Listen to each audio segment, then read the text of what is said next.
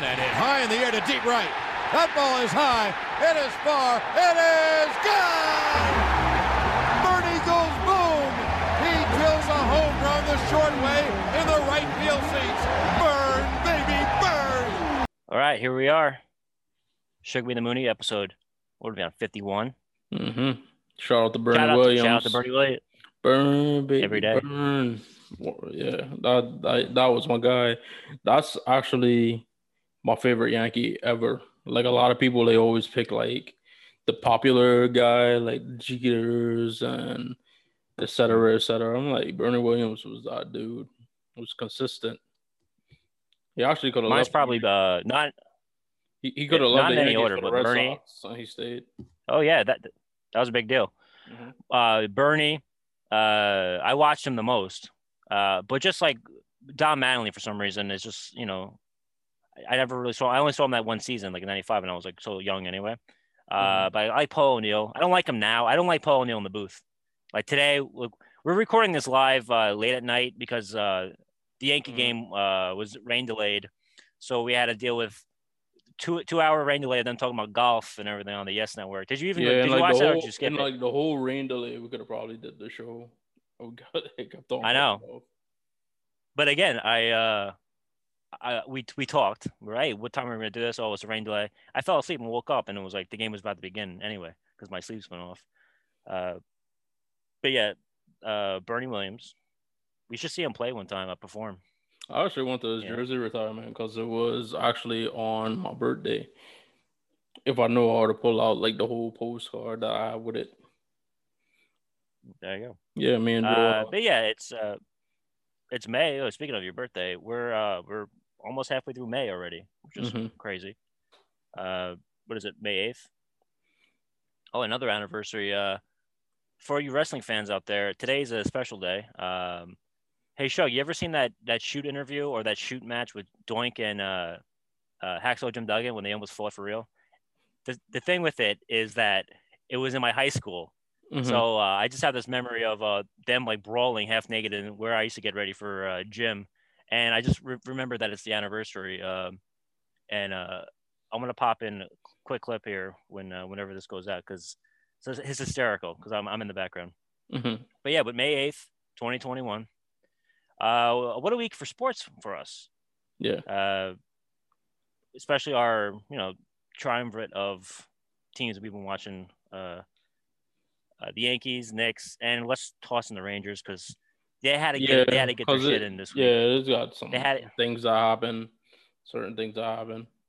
Um, Yeah, but you know, yeah, but with the Knicks though, usually that's like the whole scandal and like uh, people getting fired and stuff with, Mhm. with uh, this you know, James Dolan. and it's an interesting like, thing James Dolan had to because get his thing in. Yeah, Yeah, it was an interesting thing because I said I was like, watch like first take's gonna talk about hockey for like the first time ever because they couldn't get all the James James Dolan, um, James Dolan licks in over the Knicks.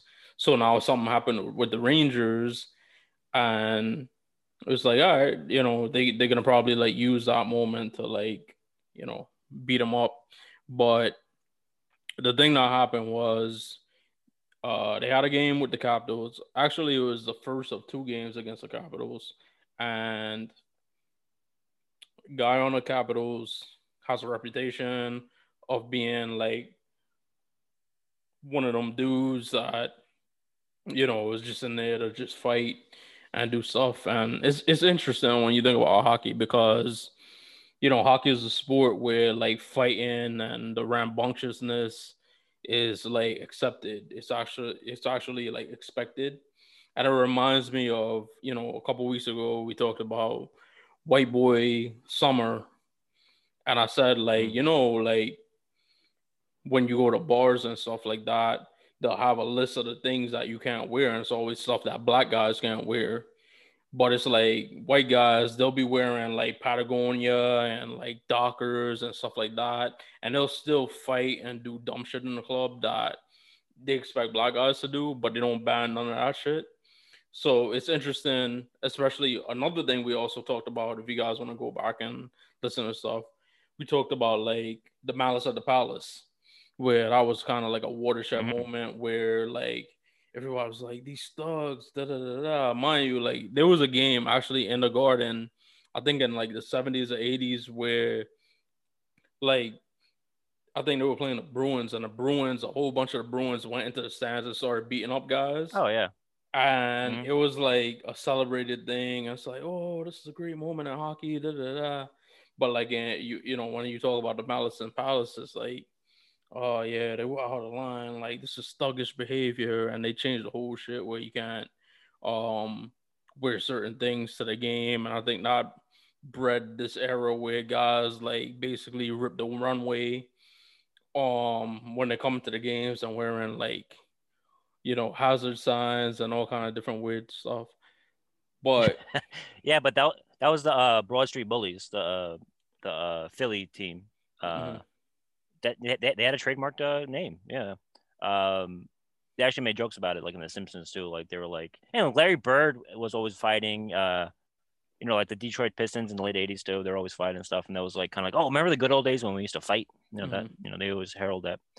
But yeah, but it wasn't as fun watching the Knicks this week. I mean, um, going into the Denver Nuggets game uh, on on Wednesday, um, I felt good, right? You felt good going into that, right? I mean, let's just for people that don't know, like uh, the I Knicks mean, went on a West Coast West Coast West Coast trip, but they're the top teams in the West, pretty much, you know. So well they have know. six games the first two we won Mm-hmm. houston houston's like the worst team in the league right now memphis they kind of like in a play-in bracket um where lebron said like the guy who created the playing game like he needs to get fired. And it's like yeah like Mhm.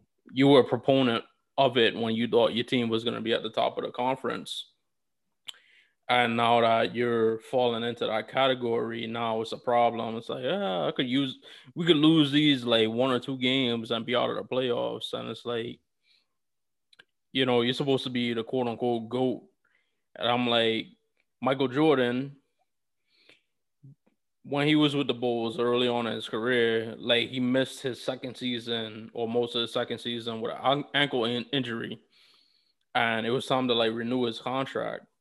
And they wanted to put in a stipulation that if he got injured playing basketball anywhere except for with the Chicago Bulls or in practice that they could void his whole contract and he played hardball and at this point like Mike, Michael Jordan was Michael Jordan it's like you basically had to do what he wanted them to do and he put in a clause called the love of the game clause where it's like he could play basketball any place, anytime, anywhere. It don't matter. Like he could do what he could play basketball. That's just how competitive he was. And I'm thinking, I'm like, wow. Fast forward to now, this is a person that people are saying is better than Jordan. Uh, he's like, oh, I could play this game and like it could screw up our whole season because I was injured, blah blah blah blah blah um, we need to get rid of it. The guy needs to get fired, and it's just a sounding. But the Grizzlies, they're in our range of the playing game, and we beat them. And then we went into Denver, and Denver has the hands down MVP. Um, I don't care what Nick Wright says. Like, it, like, why should it matter if Nikola Jokic is like the worst MVP of the last 35 years. Like, I don't think you go into any season and it's like, all right, I'm gonna have the best season ever. I mean, basically these guys probably say this say this to themselves to hype them up and like to motivate themselves. But I don't think any guys like, oh, I gotta have a better MVP season than like Steve Nash in like 2005. Um, but Nikola Jokic, he's a beast. He's a center. Mhm. He's six foot. I mean, he's seven foot tall, anchor in the paint, and he's averaging like 25, 10, and 8. And it's like, if it's anybody else having that same type of season, they're going to be in an MVP discussion. And a couple of weeks ago, the second best player on the team, Jamal Murray, went down. And because of Nikola Jokic, they have not missed a beat. They're still top four in the West. Um, we ended up losing that game. You know, it, it kind of got out of hand in the first quarter, but the second quarter, third quarter, fourth quarter, we outscored um we outscored Denver. And then we went to Phoenix and we thought we would get revenge for the game where we lost, mm-hmm. where we could have won 10 straight. And unfortunately, it didn't work out like that. Immanuel Quickley. Mm. Um, if you really just looked at like analytical numbers, he would probably be up there with the rookie of the year um Reese, but he for whatever reason he's not. So we miss him in our game, and we also miss Alec Burks, who recently just rejoined the Knicks. I think in that game against um, Houston. So we were, we were short-handed last night and we lost, but we got a game tomorrow against the Clippers in the afternoon. I can't wait for that. Hopefully, we could bounce national. back in that game, national game. Um, and if we don't win that, got a game Tuesday. They moved that into a national game against the Lakers. I don't know if LeBron's playing. I don't know if um Anthony Davis is playing, but you know this team has you know uh, people try to use that against them like oh you ran into real competition now you kind of exposed and it's like nah because every single one of these teams that we played and we probably lost against they they always say it was not an easy win. Like we're that you know we're you know playing a full 48 minutes of basketball. Yeah going into the nuggets game remember the uh the nuggets were saying well we're playing with a competitive Nick team. We're playing with a, a competitive Nick team. Oh, that mm-hmm. was something to hang your hat on.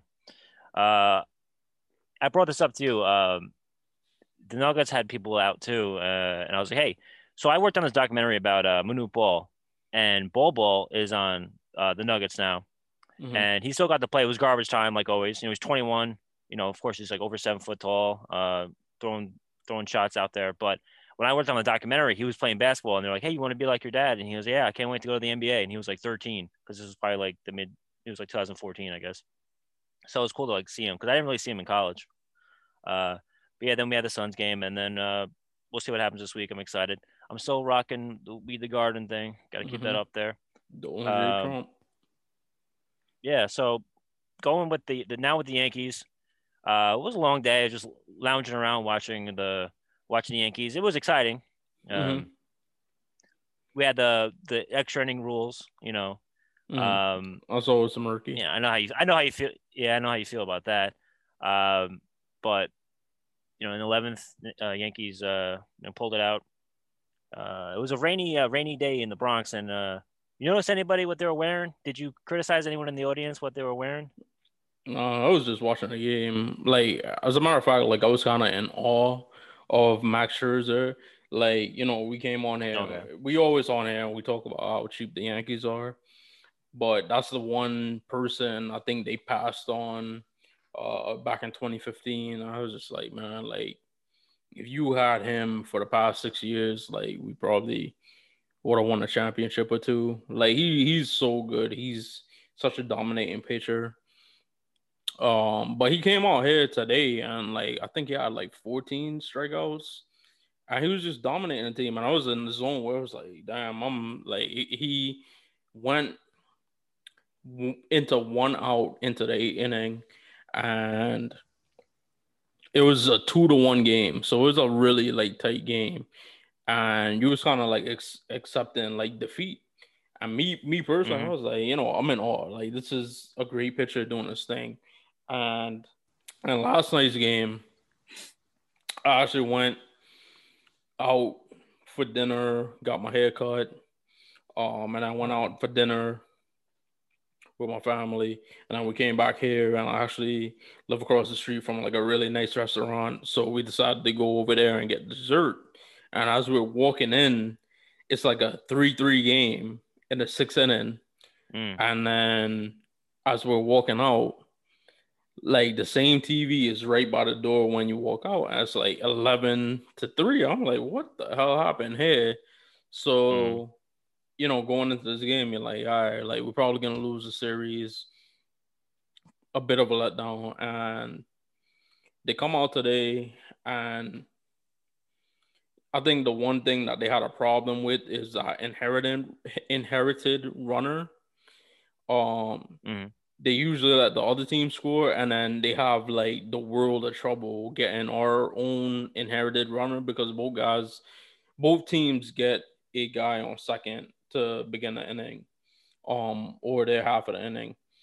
And they actually got in their guy, and they actually had an opportunity to win in tenth. It didn't happen, and then the eleventh inning, Justin Wilson, who hadn't pitched good, you know, a lot of people was expecting him to like blow the game open and stuff like that. He actually, um, I think he struck out two out of three guys and got the other guy out. So their inherited runner did not score. So at the bottom of the ninth, it was just us, and then the bases got loaded. Um, they actually did kind of like some freaky deaky stuff so that they would have five infielders. They took out Kyle Schwarber, who was playing left. Um, so they only really had like a guy in like right center and left center, and five infielders. And somehow, some way, Gleyber Torres got an infield hit that got the winning run in, and you know, a lot of people was like kind of let down because we had Houston and we won the first two games against Houston. And the third game, we had a chance to sweep with uh, Gerrit Cole on the mound. I was trying to do a live stream of that. So, you know, you guys could see how I act during the games and, and stuff like that. And I could interact with you guys. Um, but it was my first time doing it. And apparently, you have to give it like 24 hours. So I didn't get to do it. Um, but watching that game, in the eighth inning, uh, Chad Green walked the first guy. It, it was like the seventh, eighth. I think it was the eighth, ninth, and first batter, and he walked the first guy. Um, somehow, some way, it was like uh first and third with like one out, and then he actually it was a fastball high and somehow, some way, it's a Houston Astros, so anything is up to chance. Um, Altuve got the ball out, and we, you know, our fans have been giving him hell like the whole series. And I was like, damn, like anybody but Altuve. Like I would have even uh, like rather like him walk Altuve, and then whatever Brantley did, Brantley did. Um, because I knew like after the game it was gonna be the focus was gonna be like, oh, like Altuve got revenge, da, da, da, da. but they lost the series, we won the series, and before the series, Dusty Baker uh made a plea, and the Astros players was making pleas with like the MLB um commissioner's office and stuff like that to kind of like put like a tamper down on how the fans reacted. So a lot of creative shit that fans had planned for the series. Um, stuff was confiscated or guys was kicked out of the stadium and stuff like that. So it's soft as hell for the Astros. They got off scotch free um with the cheating scandal, but it, it is what it is. We won two out of three. They didn't come here, they didn't win the series, they didn't sweep us. Um, it would have been sweet if we swept, but things didn't work out like that, and we've won um, one out of the first three against the Nationals. Um, tomorrow we'll Mhm. see what happens. By the time you listen to this, we'd either either have won series against the Nationals or we lost the series against the Nationals. But the Yankees, they kind of look really, they they really do look good. Um, as opposed to how they look at the beginning of the season. Yeah, I like Dusty Baker too, man. It's weird seeing him without the toothpick. You know, they they actually mentioned that too because Yeah, I'm a, I'm a huge mask. fan because you know, like they don't, they rarely give you know black and Latino managers a shot. Like as a matter of fact, like uh Carlos Beltran, like he didn't get a shot. You know, he got fired before he could even manage a game with the Mets, and he was a player on the team. So I, I, I feel like he could have got the same. He should have got the same um immunity as the players did, but it didn't work out like that. And I have a great respect for Carlos Beltran, even though he was supposedly like the mastermind of the whole thing. Um, so I'm hoping that the same way Hinch got another job, Cora returned to the Red Sox. I hope He's back. Beltran, Yeah. yeah. I hope he bounces back with somebody. Yeah, I mean it's crazy that the ramifications of this is like no 2020 was a weird year, but uh like it's the first time since late 2019 when the thing came out that we actually got the Yankees got a chance to take on the Astros, you know, Mhm. and like uh with the, with the fans there and stuff. It's crazy. because the last time I Uh, was there, last one we went to game four of the ALCS Yeah. 2019. And it was a wild, wild crowd there. Like you know, that's weird. That's weird that they're like, like you know, tell the fans. I, the whole point of the, that first game, the the first game with the Astros, like the crowd was ten thousand people, uh, instead of like the fifty, almost fifty thousand, hmm and it had, had a great vibe. You know, it was like fun to watch. Uh, they kept showing the crowd. You know, it was like you know, creative. Uh, it's it's you, what do you want it just to be empty like like it was last year with the bubble where like you just play and there's no fan fun and that's the whole point like you guys wouldn't be playing baseball if it wasn't for the fans you know it's like i don't know that's just cheap Yeah, well, Shook Me the Mooney will be there this year if the Yankees handle their business. Division Series, Oh, yeah. Championship Series, dare we say World Series, but it's all on the Yankees because. But one of the things too today, um, Corey Kluber, he's had Mm, great yes. starts against uh the Orioles, the Tigers, who are bad teams, and then he pitched really, really good against Washington, whose lineup, I mean, it's up to you, but you know, they they're one year removed from a World Series, so Mm. they're still a dangerous team to me. And he did really well. So imagine if for the rest of the season the Yankees have two-time Cy Young winner Corey Kluber, and I think Luis Severino, he's gonna start um throwing against live batters, I think pretty soon. Um, you know, we could have him July, uh, August. So you know, and and Severino, he's he's he's one of the top pitchers in the game when he's healthy and when he's on. So it'll be interesting to see. I mean, there's a lot of things I perhaps will end up having to eat my words on, and I, I hope so. I root for my team. I don't root against my team. Like, period. Like I hate Al- Alfred Payton. Um, I mean, I don't hate him personally. I hate the minutes that he gets on his time on the court, but I don't hate him personally. and chuck you never delete old tweets you live I up do- you you, you I do you'll, not. you'll reshare it man I mean, I've you said like, ah, some. i was wrong I've was said wrong I've said some things when I was in college, and remember, this is a man that used to drink Bacardi 151 straight, and used to drink it sometimes while lit on fire. So some of those things I had to delete, but I don't con- go back. context I don't go back. context is king Mhm. Uh, but yeah, but we're talking about the sports and everything. Uh, I alluded to it for a little bit, but we, we started talking about the game. Uh, but I know we're, let's one thing we're going to talk about in this episode is in general just what men can and can't wear. Mhm. 'Cause, And this this all came from yeah, this came from a tweet from uh, someone on a date at an Arizona spring training game. What is this? Yeah, it was kind of like Uh, a big deal. Like this guy's roommate or like one of his friends was like, "Yeah, my friends."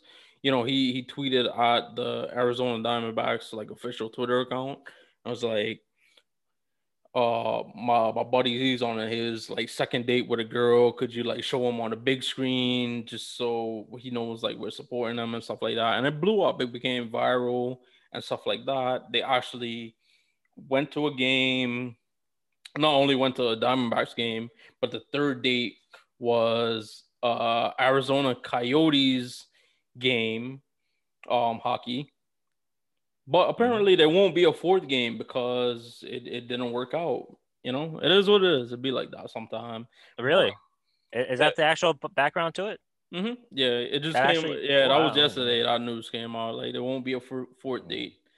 Um, I'm surprised because I would have. So, hey- I would have kept I kept it going. I would have been like, you know, sure, like listen, like Yeah. It helps you get Instagram followers. It helps me get Instagram followers, etc., etc. But at the Arizona Coyotes game, I was proud of him because guess what? He was still wearing. He was wearing an Arizona Coyotes sweater and he was wearing his shorts. He did not. He would. He did not budge, and I'm so glad for that because um uh, Yankees beat reporter for the Athletic, or perhaps MLB beat reporter for the Yankees. I don't know what the official ter- term is. Um, she actually put out a tweet when that you know came out, and everybody was like, "Oh, this is cool." You know, saying because he in the picture he was wearing a um Diamondback shirt and shorts and like a you know backwards cap and she was like, um, hot take. Like I think guys should on a first date should or or like on a date should try harder than wearing a um uh Oh, I have a short a shirt. Yeah, go ahead, Mike, because you, you got it. All right. But uh, I am simply begging straight men to try harder than athletic shorts and spring training t shirt on a date. Well, that's weird. I mean, um, that was a tweet. hmm Yeah. So what do you, you know? But I just think it's weird. It's Yeah. like, you know. And then there's a whole thing, you know, like she went, all right, I don't want the hate. I understand that people went crazy. They, they went from zero to 100. Uh, but yeah, but this is this is Twitter. I mean, you you you gotta expect a few uh people just to drop the c word every once in a while. Uh, no, own it, well, own it. If you want to talk about fashion, Eh, no, I, I I think people could have responded to that shit, and there's been a lot more. Like, there's a way to respond to it and be respectful. Um, Mm. because I think like you're the beat reporter for the Yankees for the Athletic, so obviously a lot of your follow- followers, and one of the reasons like I follow her is because you know I'm a fan of Yankees, and like Mm. let me just first of all say she's a fantastic reporter. Like she's as good as it gets, and she's awesome in that respect.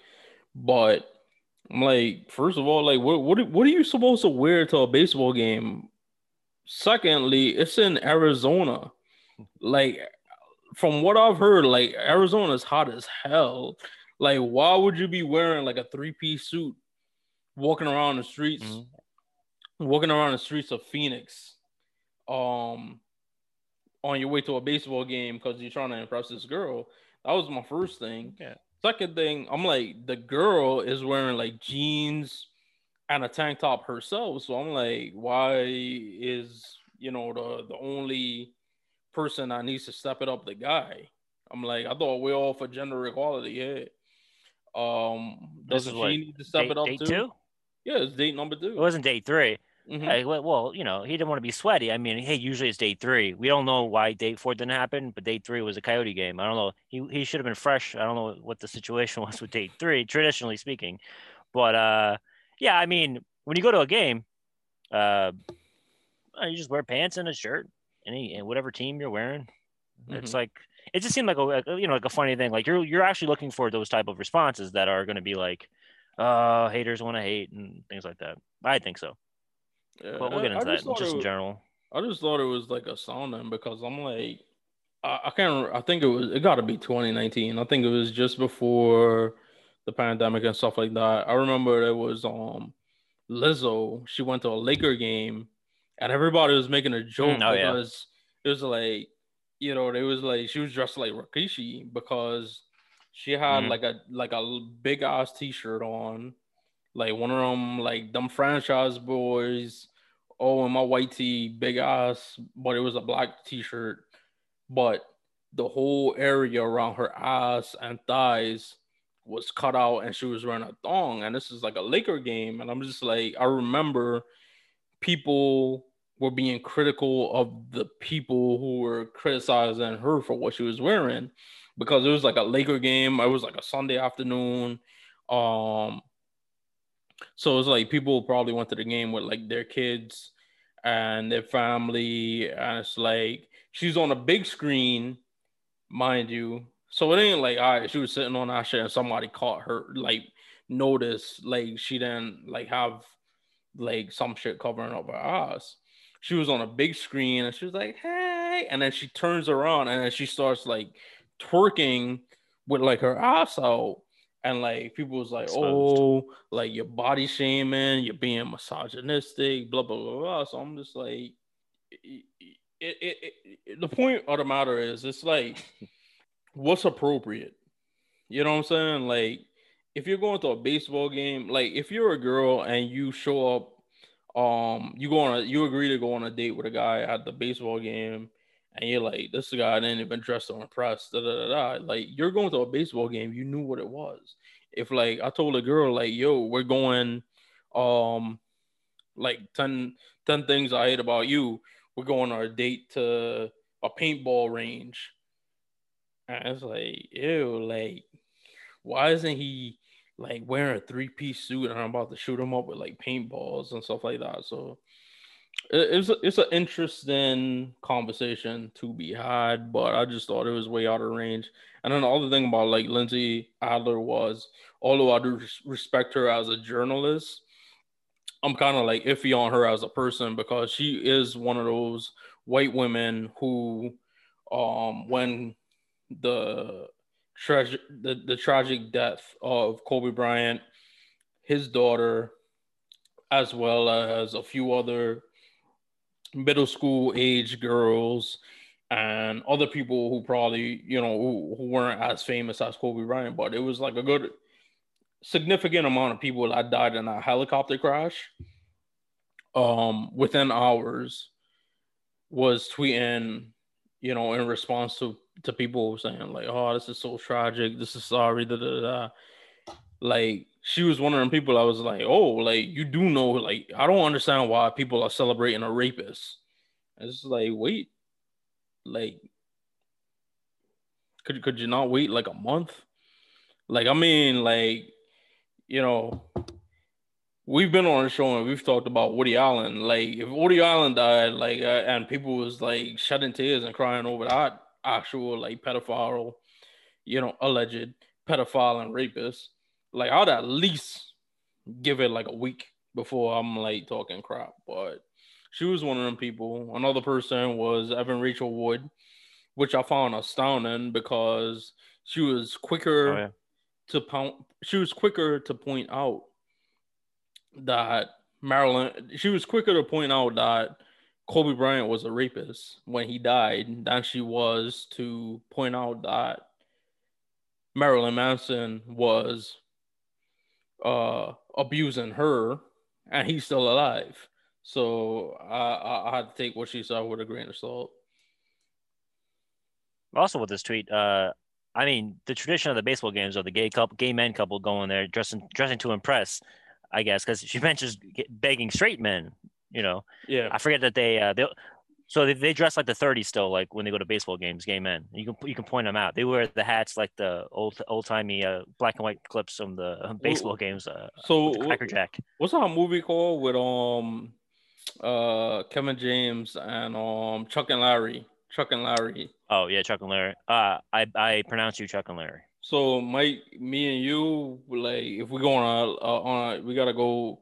The only way it would be acceptable for us to go to a baseball game is for us to and wear like our Yankees. You know, I wear my Aaron Judge jersey. You wear a Yankee shirt, and, and we could wear shorts. The only way we could do that is if we pretend to be a gay couple. Apparently, Oh, according ship- to Lindsay, no um, more ship. The Athletic is gonna have a shipping thing on us. Uh, but yeah, we'll get into that just in general too, because uh, it's not just sports with that whole thing. Uh, but yeah, uh, Jay Z. Yeah. Okay, so this came out. Uh, this came out in a tweet from the source. That was the source. Uh, basically, just the, the bottom line is Jay Z regrets Big Pimpin', and from there we're gonna give our thoughts on it because uh, I think you have a take on it, and I have a take on it. Mhm. So that'd be interesting. And of course, this is week three of uh, us breaking down the A and E WWE Legend series. The third one uh, actually was the most uh, most stuff on social media I saw about it in a negative sense. Uh, Macho Man Randy Savage. Uh, you have notes on it? You know, we were Mhm. watching. I think we watched around the same time, right? Yeah. I actually this is the first one I actually watched, like when it was new. Mhm. So I have a lot to say about that. And also during this week, um, the Vice channels document documentary series came out, uh, season three, Dark Side of the Ring, and they had a Macho Man episode. So maybe we can talk about both of them and Compare kind and of uh, compare and contrast. Mhm. So that's going to be episode 51. And one more shout out to Bernie Williams. Maybe he can play us out with his uh, beautiful guitar. Now, ladies and gentlemen, please direct your attention to the area behind home plate and welcome back Latin Grammy nominated musician, number 51, Bernie Williams. He will now play our national anthem.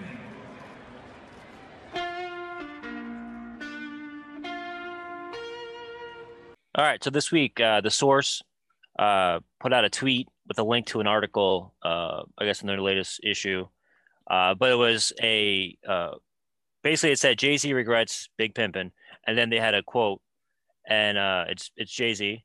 Uh, that's the exception. It was like I can't believe I said that, and I kept saying it. What type of animal would say this? Uh, this sort of thing. Reading it, it know, re- really, reading it, it's really harsh. Mhm. Okay. So that was the that was like the excerpt. Uh, when you saw that, give me your take on it. I don't understand the idea of um regretting things. I think um I think you do things I think you do things and at one point in your life and time elapses and hopefully lessons learned and you grow and you could look back on that period of time and be like, oh God, like I'm glad I'm not that person anymore. Like there's a lot of things like 10 years ago, like back when I was in college, like I'll be looking at like there's a feature on Facebook where or even if you type in memories in the search thing and it will bring up like your Facebook posts from that same day um different years at a time. And like sometimes I'll look at my shit from like July 2009 and I'm like, F this, um, fuck bitches get money and shit like that. And I'll be like, oh wow, like this, like what was I thinking that day and shit like that. Um, and that's the beauty of it. Like you could look back at yourself and do I regret like my old Facebook posts or my old like Twitter, um, my old tweets and stuff like that? Like, nah, because I know that I'm a different person from now. I, I'm I know that I'm a different person from then now, so it's easier to look back at that time and see the growth. But what I would say is that to a person, probably, you know, at that time I was like 18, 19, you know, in college, freshman, stuff like that, and you're living in a moment, you know, I'd tell like a person like, yo, like you shouldn't be going into college with this type of mindset because you're gonna find yourself missing out on a lot of things. And that's the beauty of it. So when I heard like Jay Z, like he, you know, it's a common theme because he's not the first person to do that. Where it's like, oh, like I regret doing this, blah blah blah blah. Like I'll tell you right now, Mike, there's something that I love that if they brought it out today, um, or something that they they wouldn't be able to bring out today because it would be so controversial and shit like that. Um, this person has never apologized for anything that they've brought out. Um, Mel Brooks. Like Blazing Saddles is one of my favorite movies of all time. And the comedy that's in our movie, you watch it tonight or you watch it tomorrow, like all of that shit, like you could not put in a movie today. And people would probably take it and they would look at it and be like, oh, this is this is awful. This is offensive, blah blah blah blah blah. But if you look back on it, that movie wasn't all written by Mel Brooks. Uh Pryor, right? Richard Pryor was supposed to play Bart Mhm. in the movie, and I think during that time, he had gotten I think he either started his own show or he was hired to do Mm. Superman 3. And he wasn't able to play the part, but he promised Mel Brooks that he would help him write the film. So a lot of the comedy in the movie and a lot of like the racially offensive stuff like that, it was written by Richard Pryor. And as we've looked back on Richard Pryor's whole past, uh, his his um work, his catalog, like he's always been the one to push the envelope when it comes to race and stuff like that. So to put that all on like the the great, the legend, um, one of my role models, one of my idols, Mel Brooks, as is Richard Pryor. Richard Pryor is one of my idols too. Um, it would be unfair, but you'd be look again. You'd be looking at these things through a 2020 vision. And 2020 i don't mean like eyesight. I'm talking about 2020 as in this decade now because you know it, it, everything i hate to say woke or like cancel culture because i don't believe in none of that shit. Um i believe like it's the market correcting itself and a song like big pimpin what it meant to me as a as a child when i was nine years old was a couple of different things I was in the Virgin Islands. My grandma is from Trinidad. My family is Trinidadian. We're um very big on Trinidadian culture, like carnival, carnival, um, calypso music, um, soca music, stuff like that. So the video for Big Pimpin' was actually filmed in Trinidad during carnival. So the different scenes, the different cuts of like carnival in between the video is the first time I'd actually seen Trinidad until that August when I actually went to Trinidad for the first time in my life. So all of the stuff that like my mom was talking about and my grandma was talking about, my grandpa, my uncle, things that they experienced that I never experienced yet. That was the first time I seen it in that Big Pimpin' video. That's the one thing. The next thing is UGK, Pimp C and Bun B. Like we was barely listening to rap music. The only rap music we saw was stuff on BET and MTV at the time. I would have never known about UGK, the Underground Kings, if it wasn't for that Big Pimpin' video. So to say you regret that, it's wild. And when that you know when this when this came out you know i thug them fuck them love them leave them because i don't fucking need them it was a lot of women that was retweeting that that bar or or those lines was like nah you could have left this in because that's how i feel about dudes so i think like the one way to look at it is like back then you know you was talking about it as like a man, but in today's generation, I think we've grown enough where you could flip it and like it could become like a feminist thing to be like, all right, that's what I do to dudes. That, that's what I do to dudes, and you know, girls could be, you know, guys could still be like, that's what I do to girls because it, it, it it's um, I think things are more equal if you start looking at it that way. Yeah, and going back with Blazing Saddles, that was one of the movies that got the uh, the uh, advisory last summer when it came on streaming.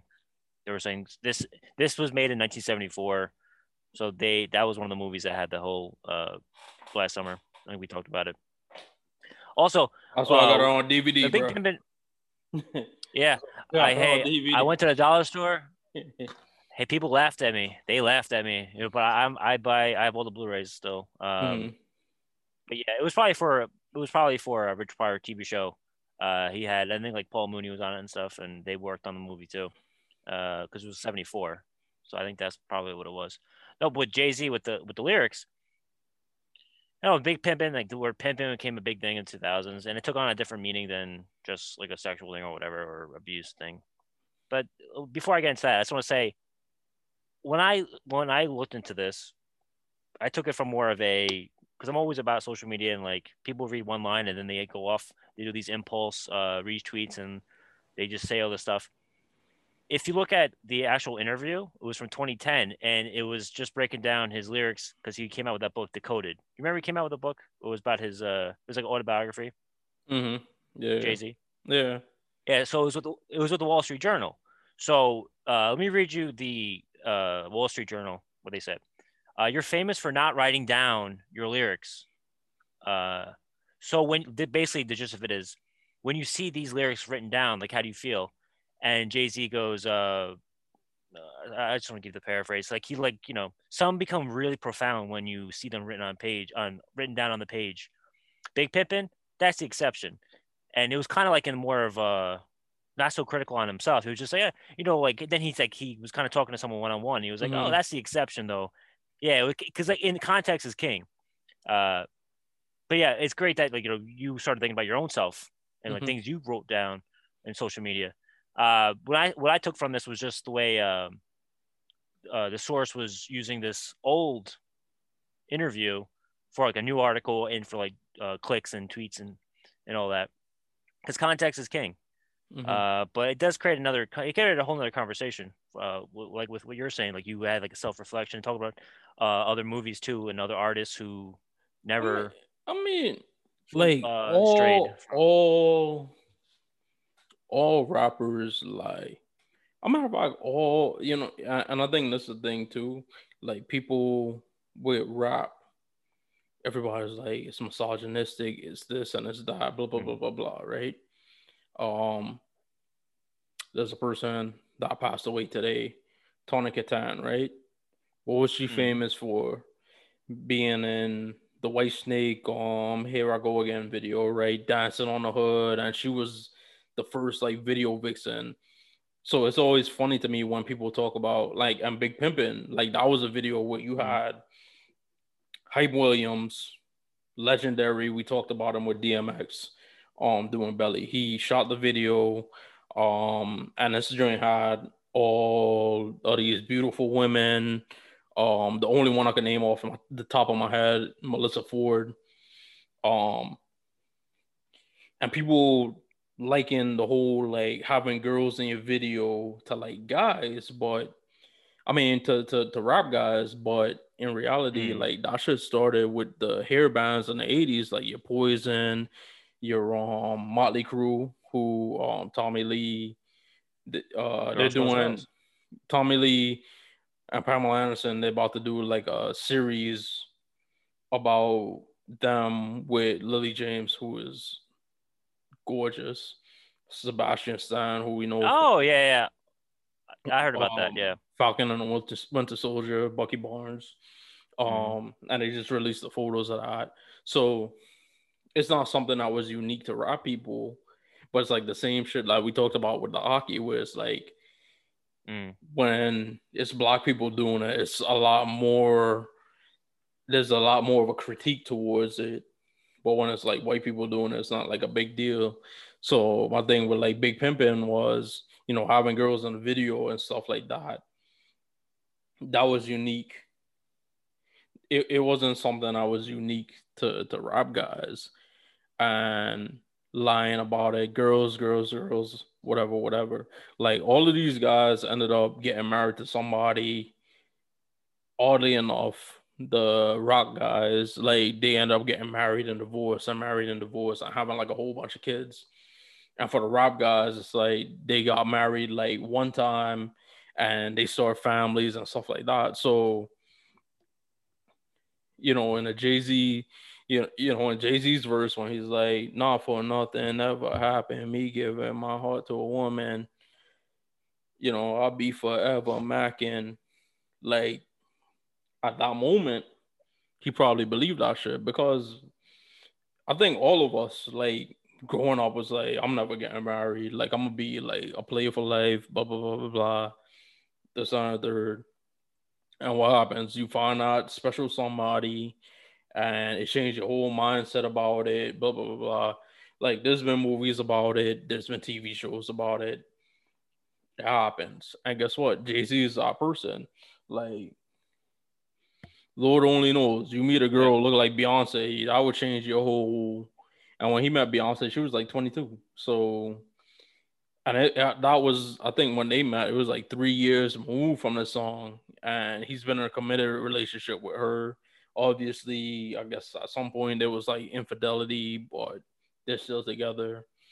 So it's after a while. Like I think in a moment you believe that shit, but then like as time goes on, you become a different person. So again, it goes back to what I said. It's like, eh, like you know, it's something you could look back on and be like, damn, I was lying to myself. I'm pretty sure anytime he pops on Big Pimpin', uh, or anytime Big Pimpin' pops on and he's in the car with Beyonce, like, you know, she probably looks at him like, see, I changed you. see, I made you change your mind. That's an interesting point you brought up about, you know, about the metal. No one considers uh, Vince Neil a uh, the voice of a generation or voice of a people, uh, like the only businessman, you know, like someone like Jay Z, he gets put uh, all, all this pressure to be somebody, a voice of a whole uh, generation or voice of a whole of people, you know? You get what I'm saying? Like where Jay Z's like, oh, he's like Jay Z's Jay Z, you know, Sean Carter's, you know, like that whole thing. But with metal, they don't like they don't put him on a pedestal where it's like, oh, they're just a fucking idiot, you know, uh, long-haired idiots, you know, like fucking everything that moves and junkies and all that stuff. That's an interesting point. They don't have that, even they don't have that pressure of like having to, uh, 20 year, 20 something years later, explain this again off the head lyric that he just was saying in the booth. And now we're talking about it 22 years later. Uh, you know, ha- has so much more uh, weight to what he says as a person, as a guy, as an artist. You know what I mean? It's interesting take. You know, that's interesting uh, that he like what he Jay someone like Jay Z is way different than like the someone that you were talking about with the '80s videos and uh, metal bands. But when I first saw this too, I always look at headlines, like what like what are they trying to say? And um, again, it's behind a paywall too, so you couldn't really see everything that they were trying to say with the with the interview. Uh, but people just see the one tweet and then they go off on a whole other conversation. Uh, it reminded me of something else that happened this week where did you hear the thing about with uh, uh, a sample, like a Daft Punk sample? Did you hear about that? It was LA Times or Los Angeles Times. Um, the way they worded it, like the context, there was like no context to it. It said Daft Punk, uh, homeless man, homeless man, not given a dime from Daft Punk from one of their biggest hits. So if you read that, you're like, oh, Daft Punk, pieces of shit, you know, like just by reading that one like line. But if you go into it, it's the man has resurfaced the sample that they took, you know, one more time. It was from a 1979 French uh, al- album, and um, so 2001, Daft Punk had the "One More Time" song their biggest hit at the time, most well-known song at the time. And if you actually go past the paywall, you find out that they've been paying royalties twice a year since 2001 it's just that the record label who owns it didn't know who this guy was, like because he like he he's been out of the business all this time. But now the good thing with this is that the the label because uh, everyone's saying oh the, the booming booming booming through the social media, but they're like oh we had no idea like find him we'll we'll figure something out like something good came from it, but just the way that the LA Times was like reporting on it, it was very clickbait click clickbait ish to me, and I'm always like, what can you get from one tweet? Uh, you know, because again, it's only so many characters, and uh, I'm I'm glad that from what you said with the Jay Z thing, it, you had, it was really personal story came from it, uh, but it's hard to get it from a tweet. That's the thing I, I initially got from it. Uh, anything else with the um, not besides Jay Z, besides Mel Brooks, any other examples you can think of where besides, people have kind of changed or besides like Big Pimpin', you know? Um, I thought of like Eddie Murphy. Like okay. my favorite stand up that you know, I talked about it when we were talking about Patrice O'Neal. Like Eddie Murphy Raw right. is the greatest stand up show I've ever seen. But I got him over here. You can't do that today. But he's another oh, person where, yeah, he's another person where he's like, yeah, like I, I can't, like, uh, you know, looking back on it, I'm like, yeah, and it, it, like I'm, I regret it a little bit. And it's just like, at that time, you couldn't do it. The thing is, today's comedian, you know, being, you know, that like homophobic or you know the different things I was being brought up. Like you can't do it today, and that's a challenge for today's society. But to look back on that and be like, eh, nah, like I was wrong for this. Like I couldn't do that. Like it, it doesn't make sense to me. I'm like, that's what made you. Like, and two besides at the time, like I think like Eddie Murphy was only like 20, like four. Like yeah, he was 1982. Yeah, he was he Something like that. well he's 60 now. Or- Raw was Raw was 87. So he was like in his 20s still. yeah. And we're talking about this as like two like 30 year old guys. And it's like we're a lot different now. we were in our like early to mid 20s. And that's just how life is. You you learn and you grow. I think that's the point from it. I think if you're Oh, that same exact person, I was just like, yeah, well, I did Raw, and like I'd do it again. Like if I did a sound, you know, if like Eddie Murphy, like you know, the the thing that's being said is like Eddie Murphy, you know, SNL was the first bit. Um, Coming to America was the second one, and his next step is that he wants to do another stand-up special for the first time since Raw. mhm. Um, so if he was like, oh, like I'm gonna do shit like I did in Raw, then you'd be like, whoa, whoa, whoa, you know. Yeah, you're saying like if you didn't, uh, if you regressed or if you stayed the same, it's way different than you acknowledging. Oh, I said it back then, but I don't. Um, I'm not. Uh, I don't. Yeah, Uh, because uh, you know it's a lot Yeah, of you know, stuff. I mean, like, it. like growing up, I used to li- like I grew up in the island, so I used to grow up listening to a lot of dancehall music that like was very extremely like homophobic in tone because this is like music you're talking about where it was like calling for like violence against homosexuals and shit like that. And now, me in my 30s, I listen to our music now. I'm like, all right, nah, like this this ain't cool. Like this is like messed up. Um it, it's it's my growth as a person. And can people say that now? Because people will say, Oh, I deeply regret this and not really mean it. Um so I think it's more genuine when a person is just like, you know what, like that shit was cool then, but like today, not so much.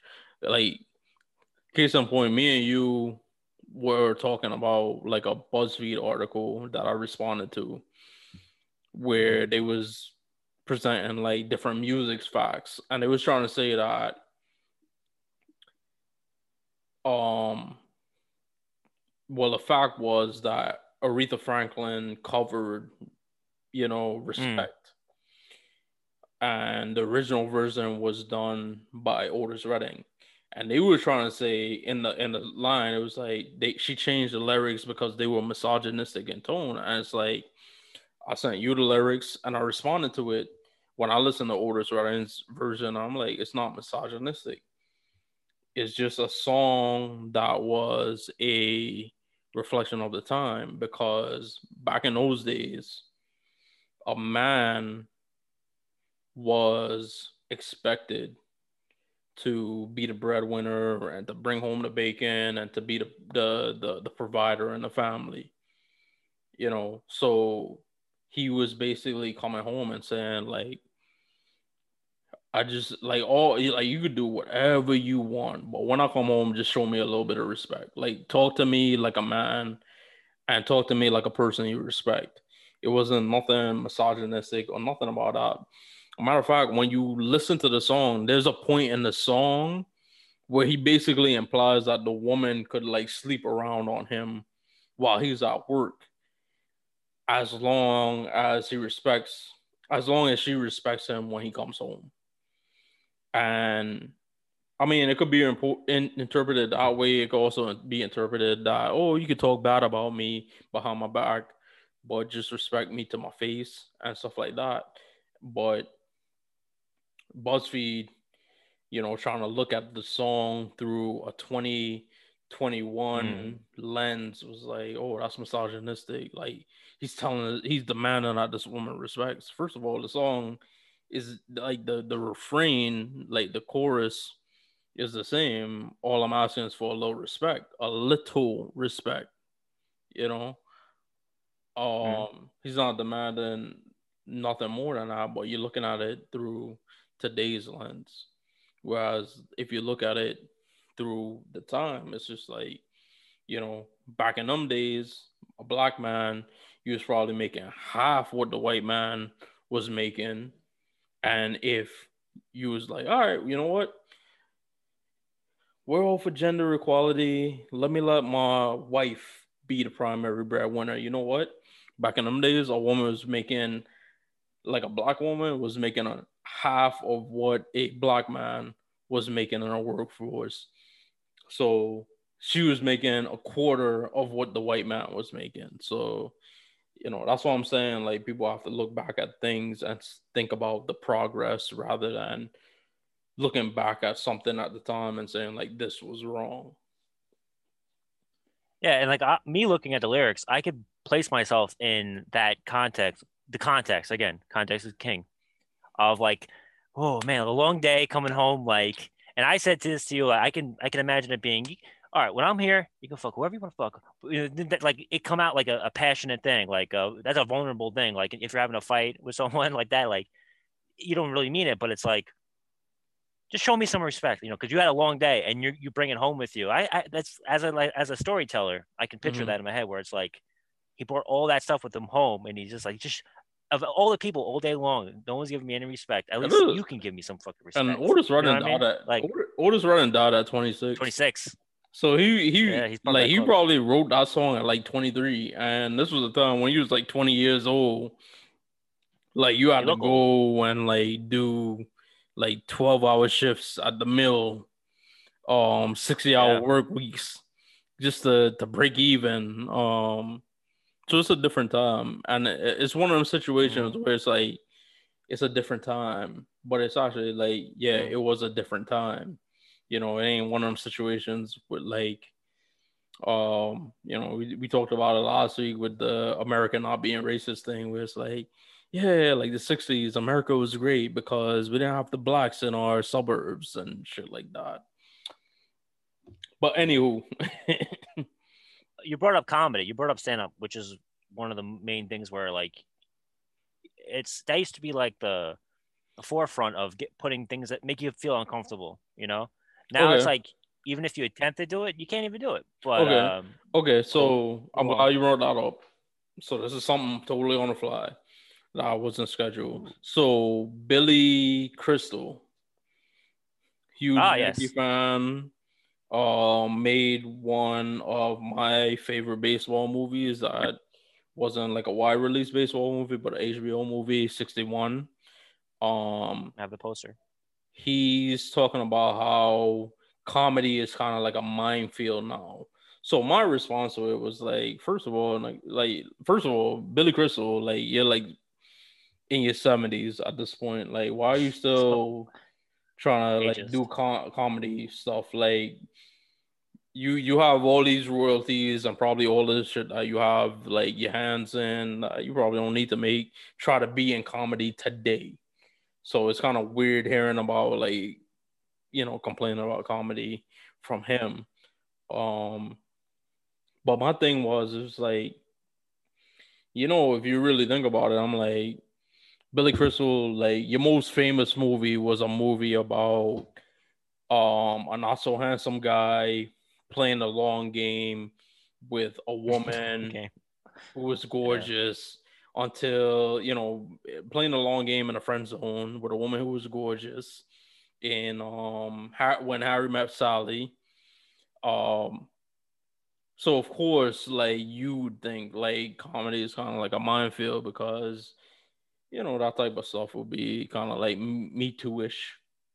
So so my question is like um like what's what's your thoughts about Billy Crystal saying like comedy is a minefield? Because I kind of agree with him, but at the same time, I I, I have an area where I, I don't agree. It's kind of a gray area.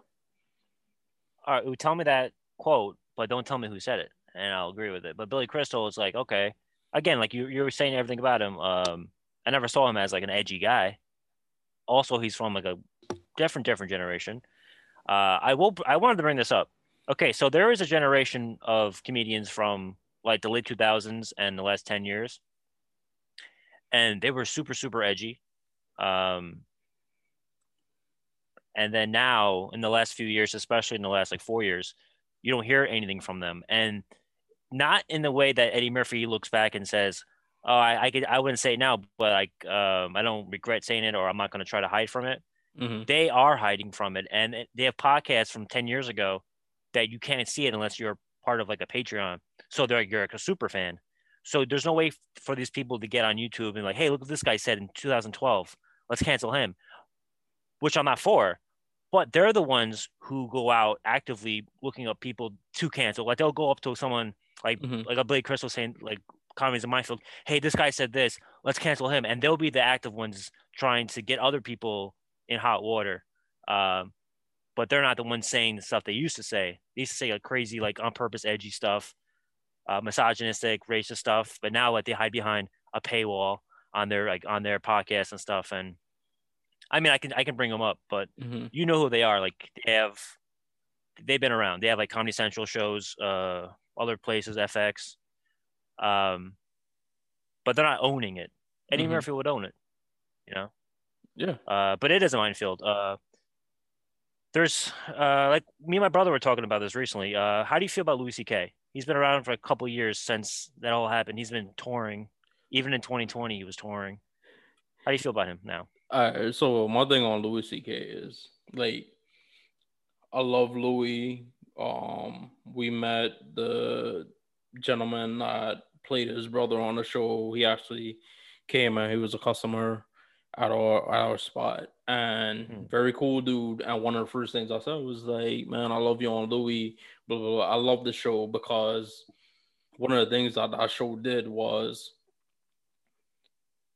he had a black ex-wife and two yeah, and they even bring it up. daughters, and somebody asked him like, you know, that's weird. Shouldn't your children be biracial or shouldn't your ex-wife be white? Blah blah blah blah. And this is before all of his stuff came out, and he explained he was like, well, the point is, I'm a person who had children with this person and we're no longer together but we're co-parenting. So race shouldn't be you know factor into the equation and that's how that show handled it. And it's actually extremely like progressive. And it's interesting because the, a lot of the shit the, the thing that he got in trouble for they actually had an episode about you know like masturbating in Mhm. front of somebody. And so he was basically telling you who he was. And Yeah, and I, uh, you know like his whole shit i find weird. It's just like like why would you like whip out your like you know privates in front of somebody unwanted and trying to make them feel uncomfortable. It's just like a weird fetish. And that's the, the, weird place you go with fetishes because it's something that it turns you on that other people may not understand. Um but in general it's just it, it it's it there- there's a line that's crossed. And he took some time out and comedy venues were booking him to appear at shows Mm. and people were buying tickets to go to these shows. So a lot of people were looking at it and criticizing him. It's just like, oh, like this is t- like, why is he thing? Like, we need to um stop this and protest this and blah blah blah blah. And it's just like the issue I have is that you shouldn't be protesting him anymore you should be protesting the people that are buying the tickets because they're the ones who are consuming him and wanting to see him and creating a demand for him. So, Mike, what's the thing I always say about cancel culture? Oh, uh, you just you said earlier too. Um, the market uh determine dictates, right? Yeah, Is it's the market dictating your necessity or your demand. Or your value. Exactly. So if you get canceled, so to speak, if people protest you and you know whoever the gatekeepers are or whoever the promoters are or the producers or whatever whatever and it's just like all right this guy is not worth you know the juice is not worth the squeeze with this guy you know uh, that's the thing but apparently there's still a market for a person like a Louis C.K. and people uh, for Louis C.K. and people still want to see him. So I would yeah. m- like move my animosity from it. Well, I guess you could still have your animosity towards him, but your animosity should be towards the people that are still consuming consuming him. Much in the same way, like when we talked about Woody Allen, and I'm like, man, like I can't believe like Woody Allen celebrated like this, blah blah blah blah. So what do I do, Mike? I go in and I talk about Scarlett Johansson, and I talk about all these different people that are making all of these excuses for him or saying like, oh, like that's what a kid said way back in 1992 and blah blah blah blah blah and this that, and the third. Like I go after those people because going after Woody Allen is not enough. Yeah, and the uh, generation of those stand-up comedians I'm talking about, um, you used the word I was going to bring up, the gatekeepers, because they're the ones who run, not officially, but they run like the stand-up spots. So the people that haven't made it yet, they these guys made it. These men and women made it, and they're dictating what you can and cannot say. What is comedy? What is what has value? What is uh, what is uh, forbidden now? Even though, like, of course, it was a different time, like the 2000s and the early 2010s but now like these people can make they can't figure out their uh their voice in a minefield so okay maybe it is a minefield so they they can't figure it out their mm-hmm. own mm-hmm. voice and being edgy uh because the, the guys who are on top now they have a lot to risk we mm-hmm. saw it with uh, i mean uh like aziz yeah. uh a big fan of him his show is actually coming back after all that long hiatus much like louis ck uh, he's coming back. Well, of course, it's way different things, but let's just say that uh, he went away for a while. But his show's coming back. Um, we'll see how the marketplace handles it. Um, I think that's the best way to handle the cancel culture thing, right? With the thing you just said, because uh, there's always going to be a marketplace for, and then when there isn't a marketplace, then that's it. Mm-hmm. I mean, you find, yeah, you find your audience. And then going back to like the minefield thing, I think it's we're in a place where like everybody wants to be um subjugated from the comedy is, is, or accept like be an exception to the comedy and not included in the comedy. And i think like because everybody's looking at it like when you make a joke about a certain type of people um mm. it's coming from a place of ignorance and not a place of understanding so all that comedy has to be you know all that comedy has to be like tampered down and kind of like cut off at the pass so i seen like a different like a video where like it was like a white comedian and apparently like there's a person in the audience where like she was offended by something he said. And like he starts mm. reeling off the different things like he talked about. He's like, I talked about Mexicans, I talk about this, I talk about that, I talk about gays, I talk about that. But now that I talk about this one specific thing, now it offends you. And now, but the whole night you were laughing at all of these different things, but now it offends you. And I think that's the difference that like the the comedy it, it's not um that like from the audience perspective, it's just like everybody accepts comedy when it's from like everybody, but it's not from. It, it, the, they accept the comedy about everybody, but when it starts hitting home, that's when it's like, oh, this is, mm. you know, this is messed up. Um, like the other night, like I was actually listening to something on like DJ Vlad, and he had like Godfrey on there, mm. and it was from years ago. It was from like, uh, maybe like 2017, and I think I saw that. they were talking about like Asian men and Asian women, and like for the last like 45 seconds of it, it was just some really like um out of touch, out of time, out of touch. I'm out of time. Mm-mm-mm-mm-mm-mm. Out of my I'm out of time. Not around. Hey, Shut up. But it was it was some, shake it up, Zoe. Well, keep going. it was some it was some out of touch, like out of time ass like uh Asian jokes. And it's like at the beginning of it, it was making like points, and I was like, all right, this makes sense. Da, da. Uh, but then it got to that area, and I'm just like, I'm not Asian.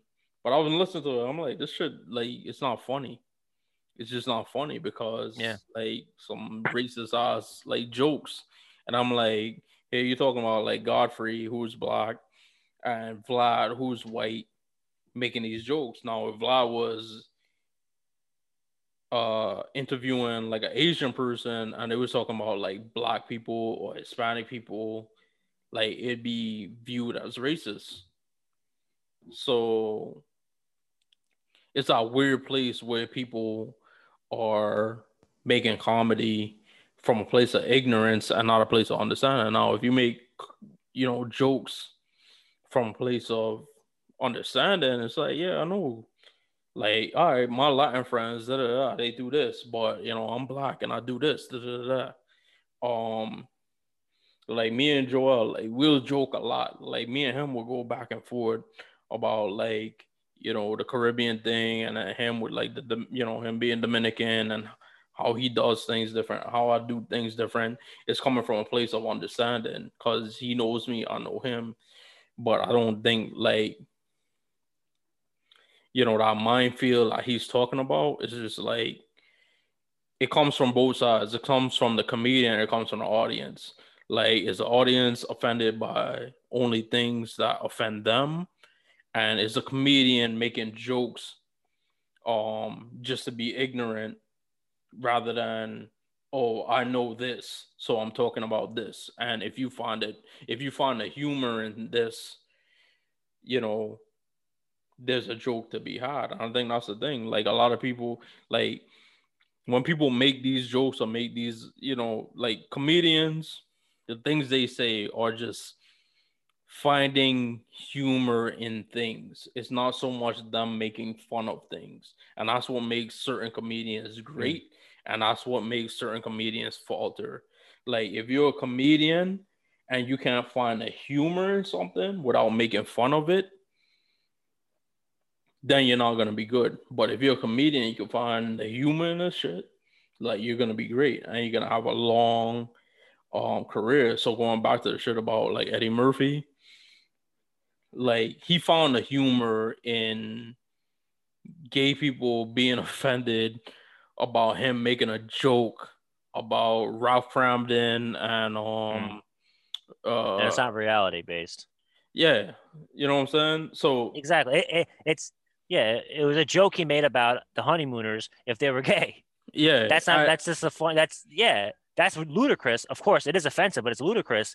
But you're talking about like a real thing that happened. Let's say they're you know reality based things where it actually happened to me. You know, like you know, there's you difference. You, can tell sometimes where it actually happened. and you know now Like me thinking on the about it, train, like some, you know, And you know now what's funny, like now that you think you now thinking about it, you know, when we talk about like the gay shipping thing, right? So if somebody made that same joke, right, after the MCU over the last 10 years, if somebody made the same kind of joke that Eddie Murphy did in Delirious about honeymooners, about Captain America and Bucky being gay, like how would that joke go over today? But in reality, all of these, oh, I love the LGBT. I'm an ally, and I'm this, and I'm that. Da, da, da. I go to gay pride parades, whatever, whatever. I saw Captain America and a Winter Soldier. And I think Bucky and Steve Rogers love each other. Like they, they're just acting like they're friends. Blah blah blah blah. But if we replace Ralph Kramden with um, what's Ralph Cram- Kramden's friend? Ed Norton. Ed Norton. Norton. Yeah, if we're like, listen, Bucky, Mhm. uh, I, I can't remember the joke. I'm gonna take my shield. I'm gonna take my shield. I'm gonna pick it up. Okay. When I pick it up, my spandex, like you know, that type of thing. Yeah, and if you I made the same forever. joke, right? What is people gonna say? I just That's did. homophobic. It's Yeah. Mm-hmm. insensitive. It's blah blah blah blah. But it's then on the same side. It's like, all right, I'm looking at it. I'm like, them two guys, they're close. They're friends. They would sacrifice Mm-hmm. this and that for each other, but they're completely heterosexual. uh, Heterosexual. So it's a platonic relationship. Um, we should respect it as that. And it's like, no, they're meant to be gay. Um, and Marvel is too afraid of doing it. It's like, you know, Mhm. where's where's the balance? Th- Uh, you bring it up. Uh, a couple, maybe a month ago, uh, someone did a, a shipping on Home Alone. Did, I Okay. ever, did I ever bring that up? No, I don't think I did. Okay, The so they were like, "Oh man, you know, it was yeah, it was the Macaulay Culkin's character, Kevin uh, McAllister. Oh, the guy, the, the way they wrote it was, uh, oh, I, I want them to do the real Home Alone three, and it was just matter of fact saying that like uh, uh, Dan Levy, Mhm. he plays uh yeah Dan Levy. Uh, he him and Macaulay Culkin, uh, Kevin McAllister are married, uh, and they run like a art gallery or something like that. And then the humor that I found from it was that the Wet Bandits are still bad people and they're out for their revenge. And Macaulay Culkin and Dan Levy, they have to work together. Like, but it's now like 30 years later. And this is the humor where I come from. I go, whoa, whoa, whoa. You're you're implying that the Wet Bandits are still they were reformed. You know, they got out of prison because they said they broke out of prison or whatever. I'm like, no, no, no. The real conflict would be that they actually are reformed, and the Wet Sticky Bandits, they live together now. They have they run a business together. Um, they still use a van, but uh, Kevin McAllister's un- uneasy about it. But uh, I'm this is a weird humor I have where Joe Pesci's like, "Wow, man, it's just like this is a this is a really good piece," and he smiles and like the thing happens like in uh, Joe Pesci's teeth. But the whole thing is that they are reformed, and they're like, Mhm. "I'm reformed." You guys keep thinking that I'm bad, you know, like I'm, I'm still Yeah, the yeah, Wet yeah. Bandits. Like that would be the twist. like Sideshow Bob. Yeah, Sideshow Art. There you go, Sideshow Bob. Uh, Simpsons always they always mean well. They always have funny takes on that. Um, but that's what I t- took from it, not the fact that why are you trying to ship my uh, Kevin McAllister? I was like, all right, I'll, I'll take that. Let's go. well, Let's use that. I like that. But let's have the Wet Bandits, Joe Pesci, and Daniel Stern be trying to run a straight business. No pun intended. And um, they're just like using that. Just that's made me laugh. Uh, but everyone was like all for it. Was like, all right. Matter of fact, yes, the ship is official. Like you know, we're gonna do this. Hmm. Uh, that's just something that I've been thinking about. Uh, because I don't. This always comes up for some reason. Uh, yeah, but we go back to the one. We can turn back around about uh Jay Z. Uh, that's where this is where it started from. Um, it went into comedy, but this could be for anyone. This could be for us. You you mentioned things that you posted in 2009. You know that you feel wow. I can't believe I said that. Um, I think everything needs to be put into context. Like, um, but the Eddie Murphy thing is in the 80s. Um, I'm all for like uh, looking back on things and reevaluating, but not just trying to omit it or just completely look. Like, if you don't have the ability to, with the Otis Redding song, like try to see it from someone else's, another voice's point of view. It's not the same as yours. I think we're lacking that now in this whole like laying in my bed all day, just canceling people, just trying to like, oh no no no, I've never seen this before. This never happened to me before, so it can't be real or whatever. Or it's Mm-mm. it's coming from this mean spirited. It's coming from this, you know. That's the thing that we're struggling with now with comedy. Um, yeah. Hey, what? Speaking of comedy, hey, we'll do one more thing with comedy. We're recording this live Saturday night. We're recording this live. Mm. Um, who, what's the whole thing with SNL this week? Elon Musk. yeah, How do you feel about that? Uh, I, I mean, like me, I, I I feel like I can't get too worked up about it because again, this is the thing about quote unquote cancel culture. A lot of people get worked about uh, worked up about things that um they wouldn't consume otherwise. So to say, like, I'm not gonna watch da, da, da, like I think the last time I watched Saturday Night Live, um the last time I watched Saturday Night Live was when Eddie Murphy was on it, ironically, coincidentally. Mm.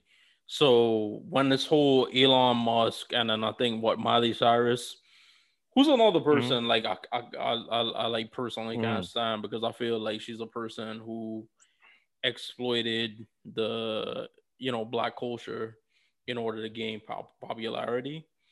Um, which kind of brings me to like something I, I wasn't gonna talk about, but I'm now gonna talk about. And that, I see a lot of celebrities on the female side mostly, um, who come out is like, oh, like I've had relationships with women, um, and I feel so good to get that off of my chest. And I've been with like celebrities who are women, but if I told you, it'd be so juicy. And like the the celebrities that say these things, they're not like celebrities that you would um be talking about otherwise. And the funny thing about them is is that their product or their their their um art is consumed mainly by the LGBT community. So it's like it's kind of weird. You're like, oh, like I, I don't wanna I, I I wouldn't like I felt uncomfortable coming out that I was like bi- bisexual, you know, even though like your main demographic is, you know, gay, bisexual, trans, lesbian people. So it's kind of weird that you come out and say these things. And I, I told Mike like I likened it, and I I'm just saying it from the observational standpoint. I thought of it in the same way of like you know a white person being like or a white celebrity being like, oh, I can do this because I grew up with black people. I'm from the hood. Blah blah blah blah. Like I remember a couple of years ago, like I seen a video, um, like this girl working at like a Macy's or like a Sephora in a Macy's or some shit like that. Like she um accused like these black women of like stealing. Mm.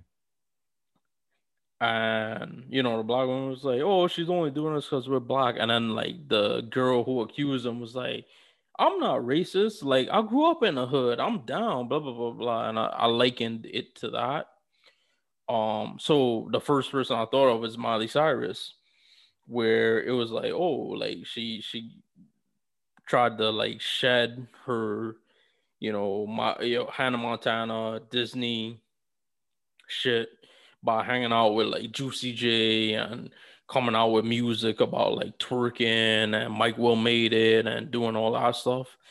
And then once she had gotten to a level where people are talking about her, just like they're talking about like a Taylor Swift and like a Ariana Grande, you know, the white people that are consuming her shit, they're like, you know, she she turns around and she's like, you know, like rap culture is bad. Like we shouldn't be calling women bitches and it's misogynistic and it's like blah blah blah. blah. And it's like, all right, when you was getting there, it was cool, but now that you're there, you could down talk it. So that's the same way I kind of look at like when celebrities do this shit. So the person I'm talking about is Bebe Rexha, who is like um singer and she's beautiful. Like I, I'll give her that. And she's always Oh. doing this this body positivity shit. And she has like a wonderful body. And I'm just sitting there and I'm just like like she's always talking about like I, I you know, I feel uncomfortable about my body and blah blah blah blah. And I'm like, I guarantee you, if I walked out my house and surveyed like a hundred black dudes and showed them a picture of Bebe Rexha, like 98 of them would be like, this girl is like fine, like her body is banging, like I want that. And like the three other dudes would probably be gay. So Is that the WrestleMania girl? The girl who did the national anthem at the WrestleMania? yes. Oh, all right. Yeah, I know her. Oh, I know her. Yeah, Billie Eilish also said something recently about uh rap. Like and, and she said something about the lyrics of rap. And I'm like, Mm. Her ex-boyfriend, I'm not her, ageist. her ex boyfriend was a rapper, I think, or something like that. Yeah. So you know, my whole thing with this, the, gr- gr- the grumpy man and you know the grumpy person in me, uh, pronouns. Uh, if things they never, if some people see things and they think it's the first time it happened, it's the first time it ever happened to someone. It's the first time it happened, and then like they think like nothing didn't. Oh my! Do you guys realize this is happening? Like, yeah, it's been happening for decades. It happened generation to generation. Like the whole thing we mentioned with Otis Redding and Aretha Franklin, that's like 50, 60 years ago, but it's new to someone now. Mm. And there's something about that. There's just, I can't, I, I, I haven't come to like, the point where I can. and like before you uh, before you before you continue, like that was my thing with the Otis Otis Redding and the respect song thing, and how like BuzzFeed framed it because a lot of people, because I don't like I don't even think I I think I learned that Aretha Franklin's respect was a Hmm. cover, like maybe like three or four years ago, so it was new to me. I never knew. I never knew. So yeah, so for somebody else who who probably like and I knew who Otis Redding was like three or four years ago, but there's somebody who's like, who the hell is Otis Redding? Like they'll look at Usher and be like, Oh, Otis Redding, he must have been like a misogynist. And it's like he's a misogynist and his version of respect was like misogynistic, and that's why Aretha's version became better, became more popular. But in reality, it's like Otis Redding died like two or three years after his version released, and Aretha Mhm. Franklin uh, recorded her version like a year or two after he died, and she obviously lived for like 50 years after he died, so she could have uh, done live versions and sold so many different like singles, single versions of that song that he couldn't. So that's why her version became better. And like Aretha Franklin is like probably top two singers all time, and she ain't number two type of person. But you know, you got to provide the context for it, and that's why like that that part when it was like, oh, it was misogynistic in tone, like that kind of this, you know, that that shit kind of like um disappointed me and it scared me and for the people that like wanted to like probably research into it or didn't want to research were too lazy to research into it and be like let me look up the lyrics. Let me listen to his version of the song. You know people don't want to do that. They'll be like oh there's this other person that sung this song and they sung it in a misogynistic way and aretha franklin sang it in like a feminist way and a woman empowering and a, a woman empowering empower empowering way Mhm. um and that should be the definitive version but uh, in reality it's like two versions should be made i mean two versions should be recognized So basically, we had we had a similar maybe like last year the summer anthem was uh WAP, right? You can Mhm. say that was like a female. Is that the 2020 version of Big Pimpin'? Did we just wrap this up in a bow? And where it's it's being seen as this feminist. Here I am. Hear me cry. Hear me. Hear me Uh, cry. not or roar," really. Whatever the word is. Not really. I think the fe- I think the female version of Big Pimpin' was my neck, my back, lick Oh, yeah. my and my crack. Like so all well now that you brought it up, see, so Jay-Z shouldn't regret it because women had their own shit and mm-hmm. nobody questioned them and you shouldn't question yourself just because today is telling you to question yourself. That's the beauty of art. art. You just said art. Okay, so in art, the artists and the art, we can't be flawed anymore. We have to be perfect, right? Or we have Mhm. to follow a certain narrative. Like we can't be. We have to be perfect now. So most times, artists learn and they grow through their art. So you can't even present a fictional character in a work of art as flawed anymore without that character being the villain or whatever, or uh, the person who created the character, or the idea, or the song, or the story, is also a misog- misogynistic or a bad person, you know, or has ill intent. You know, it's like the art world is. I don't want to quote Billy Crystal, but it is a minefield now. You think like where you can't even like present a flawed character without it seeping into reality where you know art imitating life like like you can't watch woody allen movies now without thinking about woody allen but that's different because a lot of his characters were based on himself so i just threw it out there because i'm trying to wrap all this fun stuff we talked about in this topic well what do you think about that the last thing with this about the um about the uh, the art like um you can't have any flawed characters anymore you know I think any character is inherently flawed. Every single one of them. I'm not trying to say Jesus is a character, but even Jesus as a person, he's a character. He's a character. Ooh. Jesus as a person right. was flawed. Superman is flawed. No matter how perfect you try to make somebody, they always gonna be. They're all there's always like a flaw to them. Um, but a lot of things that are like is being presented as like uh, this is what you're this is a good this is the way to be or go I cut you off but just continue with that you like like a lot of the uh, things we watch I, now it's I, like I, I think what you're asking in relation to what we're talking about is that you're gonna have to create a character or you're gonna have to create a whole form of art whether it's music, whether it's a play, whether it's a movie, whether it's a TV show, whether it's stand-up comedy, where um your material can't be something that has to be looked at with a microscope, you know, years into the future. But I think in reality, I think is that we're living in a time where there's a lot of conviction, but there's not a lot of understanding. And I think that as time goes on, like the two are to meet where we could look at things like, okay, this was then, this is now.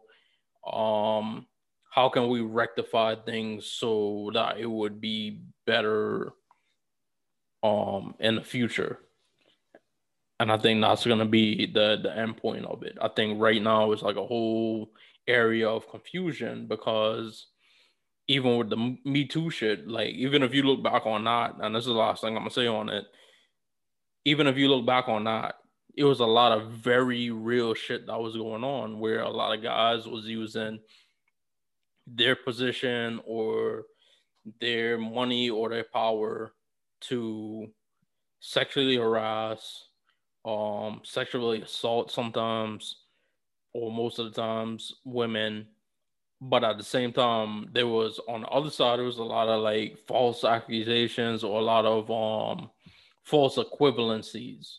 You know, Aziz Ansari, where it's like, all right, this girl was, you know, oh, I'm going on a date with Aziz Ansari. I'm unsure if I should sleep with him or not.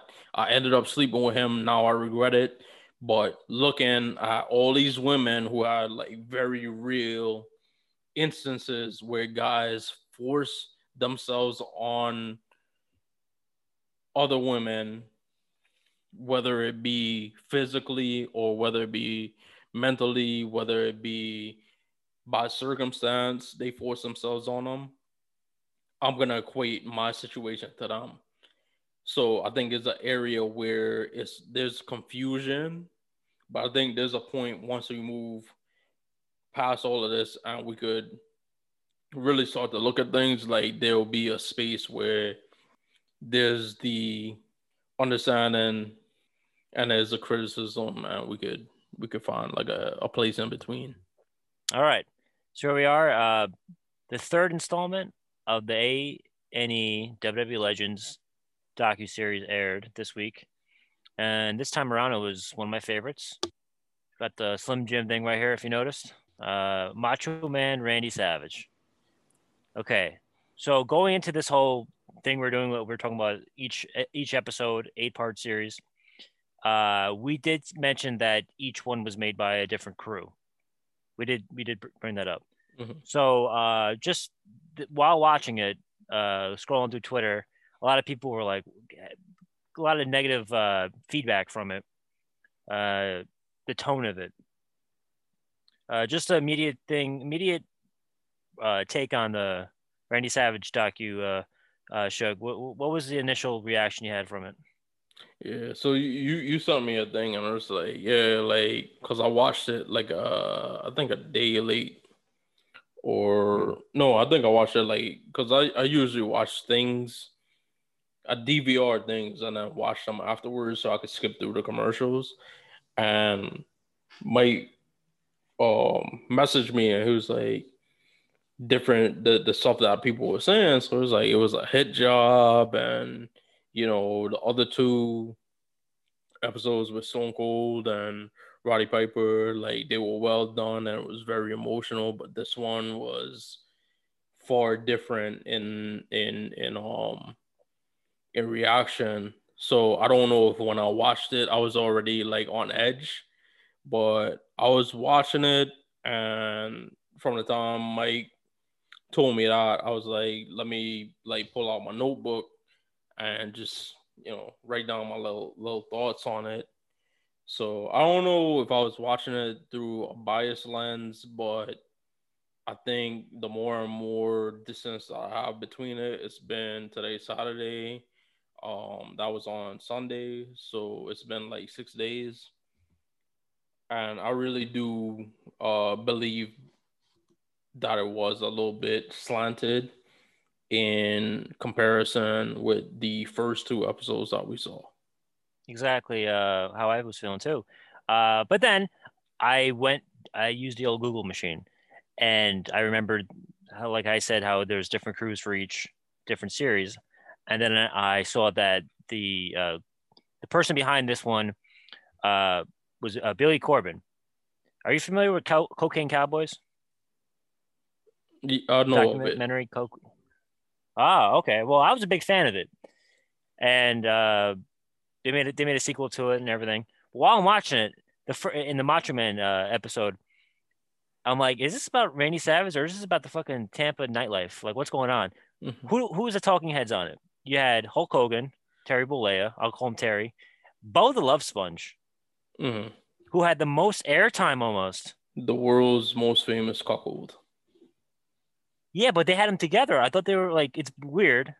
Um, so so then while I'm watching, I'm flipping through, and then I see that this was announced in 2019. So this was announced a long time ago.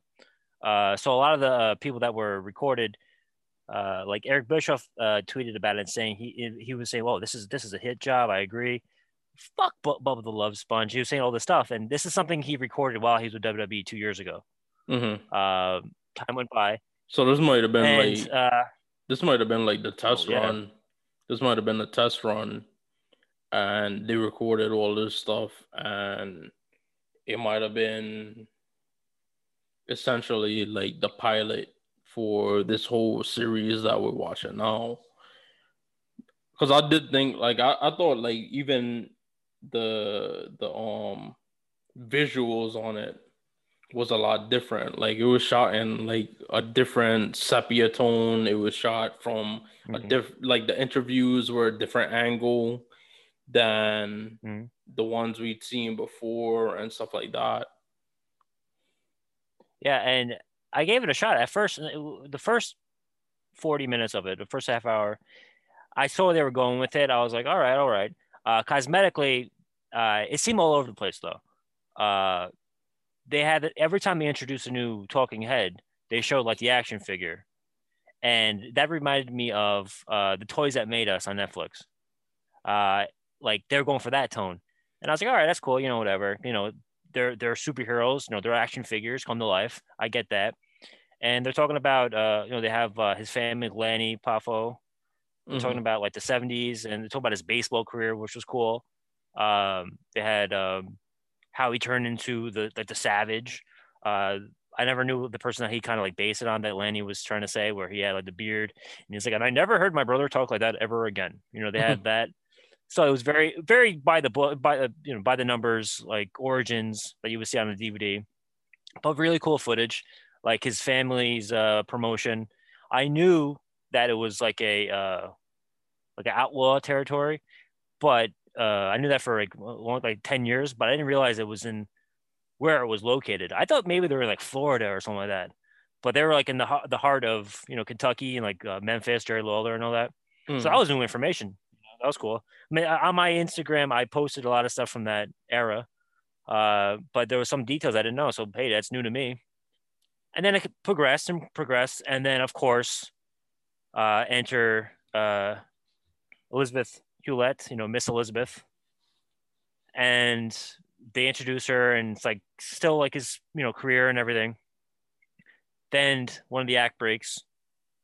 Then it turns into the story of Miss Elizabeth and the Macho Man. And uh, we mentioned Dark Side of the Ring. They had a whole episode. The first episode that aired in that series was the the match made in heaven. It was the rise, the the relationship, the romance between Miss Elizabeth and Macho Man.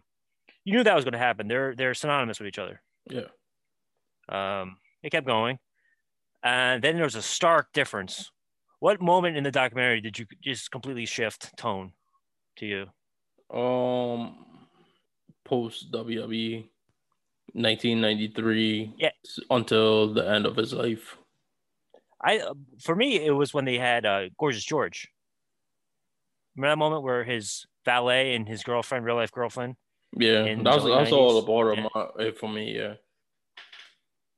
Yeah. So Cause, cause from there, one, a lot of people are like, because for one, like Hulk Hogan made it seem like yeah, like after um that incident, um, and I'm pretty sure we're gonna come back to it. Supposed in- incident mm-hmm. where in Miami where uh, she was staying in the suite with uh, Linda and Hulk, and she was kind of getting away from Macho Man, and that whole incident and him. He, he said that that whole incident led to their friendship falling apart up until he died, and I'm like, eh, well, I remember like I hit you up because I randomly on YouTube found the episode of Baywatch with them when they were mm. in WCW with him, Vader, Kevin Sullivan, Ric Flair, and Hulk Hogan. I'm just like, if they hated each other, why the hell would they be on um why would they be on Baywatch together. Why would Macho Man leave WWF even if he wanted to wrestle? Because it ain't like he had like uh like it, ain't even like he had like a, a, a great wrestling career with WCW. Like he reinvented himself or he he um relived the 80s in WCW. He was fairly um he wasn't a superstar in WCW like he was in WWF. So I'm thinking, I'm like, why would you leave a company? Like, if you hated this guy so much, why would you a do so much off air, you, you know, all out, outside of the ring stuff with him, and then on top of that, like move to the company that he's in. Like, if anything, that gave you more power in WWE, where it's gonna be like he could have been like, listen you know, WWE was shifting into this new generation shit. He could have went to Vince and been like, like this new generation shit that you want to do is not working. And you see Hulk, you see Hogan's getting all of this buzz in WCW. Like you should push me and put me up against Bret Hart, put me up against Shawn Michaels, put me up against Diesel, put me up against these new guys where you know, I'm still a name because I was famous in the 80s. You know, push me.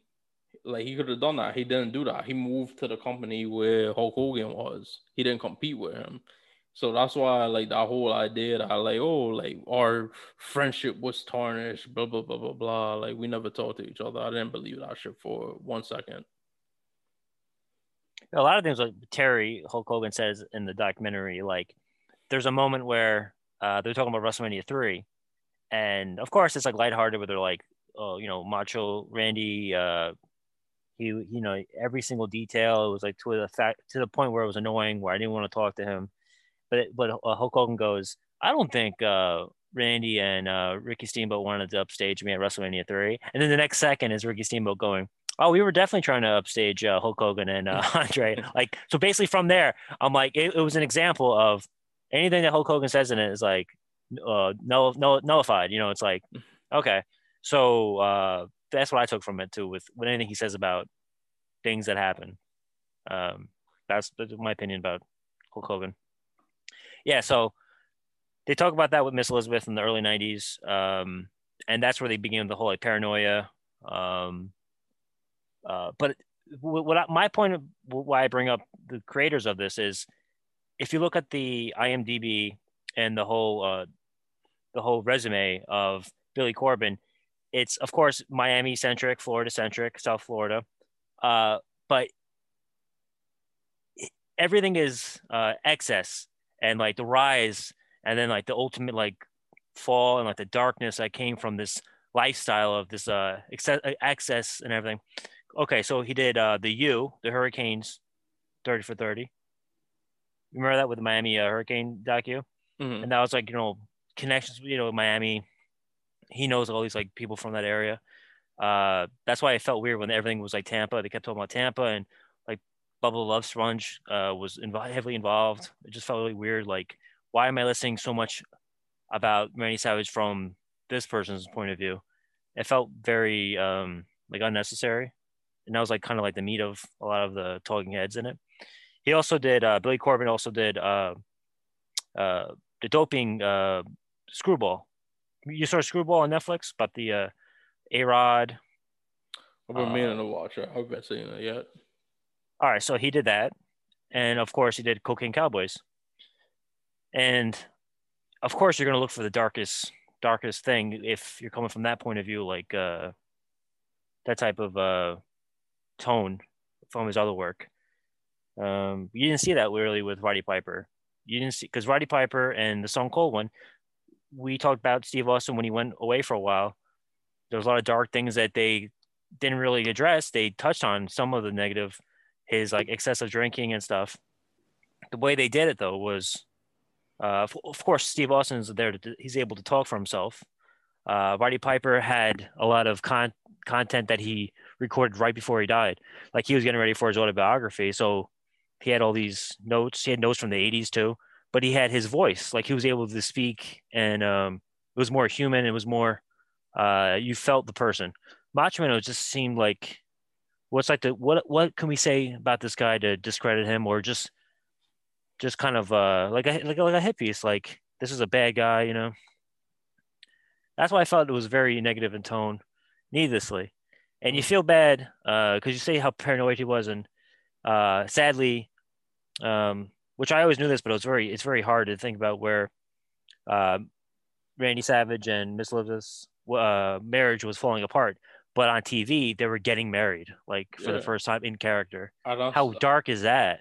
And that's what I thought. Like the whole thing, everything they was talking about with her and him was like a work. I thought it was something just to keep up appearances on TV. You got to remember, mind you, we're talking from a perspective where last year was the first year that Undertaker in his 30 year career got to be Mark Calaway.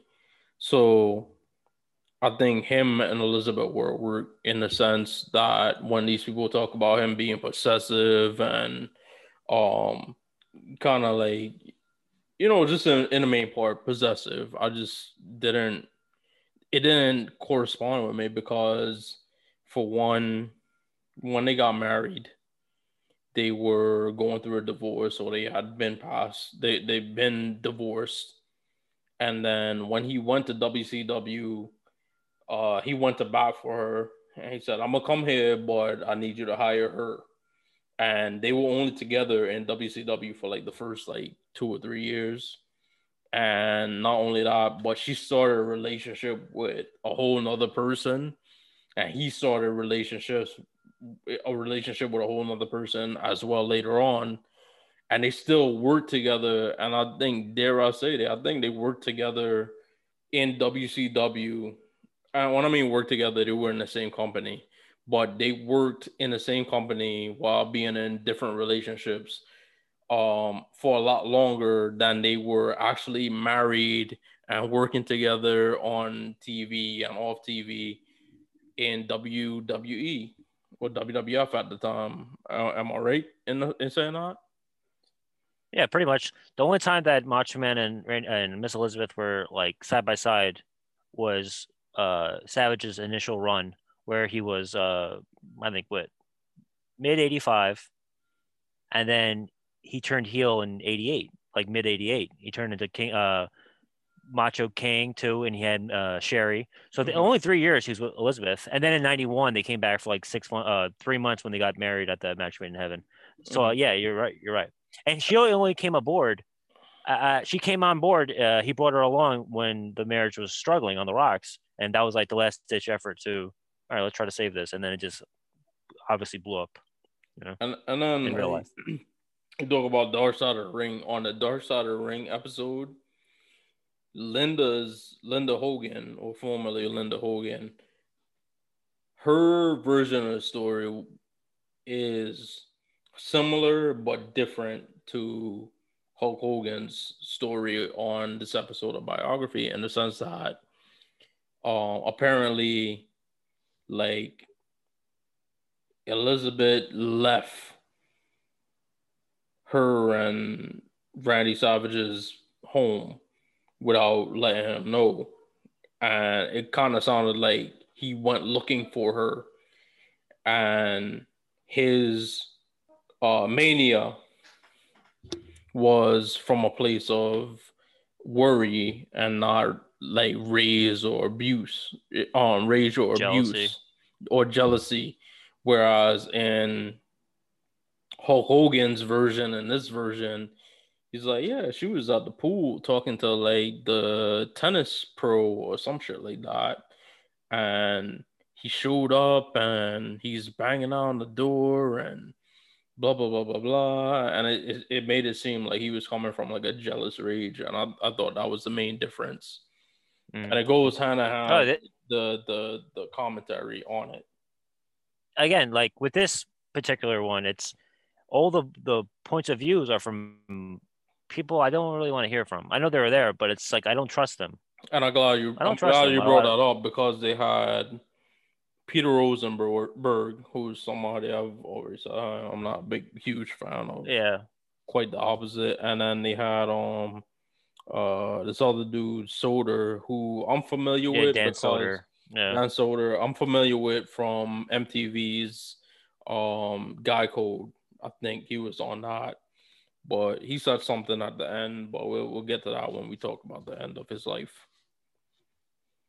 Yeah, they had again like super fans basically. It's like because that's in the beginning too. They were like it, they're presenting it in a, in a less dark uh, tone at first. It was like they had the like maybe they had this edit and then they're like, you know what? Oh shit, Dark Side of the Ring just aired.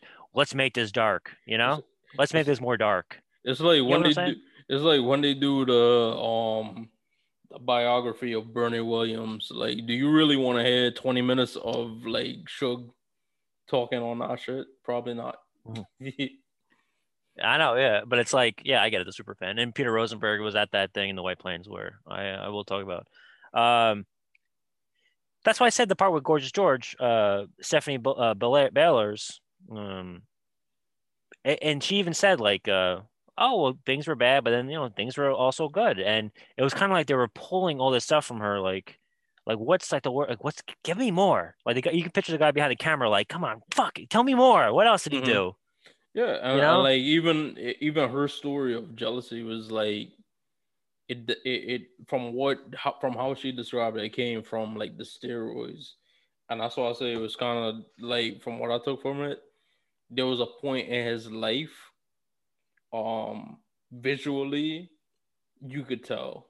But now you're Oh, yeah. hearing the backstory of it where he was trying to recapture his youth, whether that be from steroids and whether that be from dyeing his hair and stuff like that. And it was implied that he had cameras on Hmm. her place. But she thought she was like, you know, he was doing steroids and ecstasy and all these different drugs, and that's what it was. But he was still like you know, he, he wasn't like abusive to me and stuff like that. I just found out it was weird. And then when I found out about it, that's when we ended our relationship, blah, blah, blah, blah, blah. And then he continued to live what sadly became to be the rest of his life.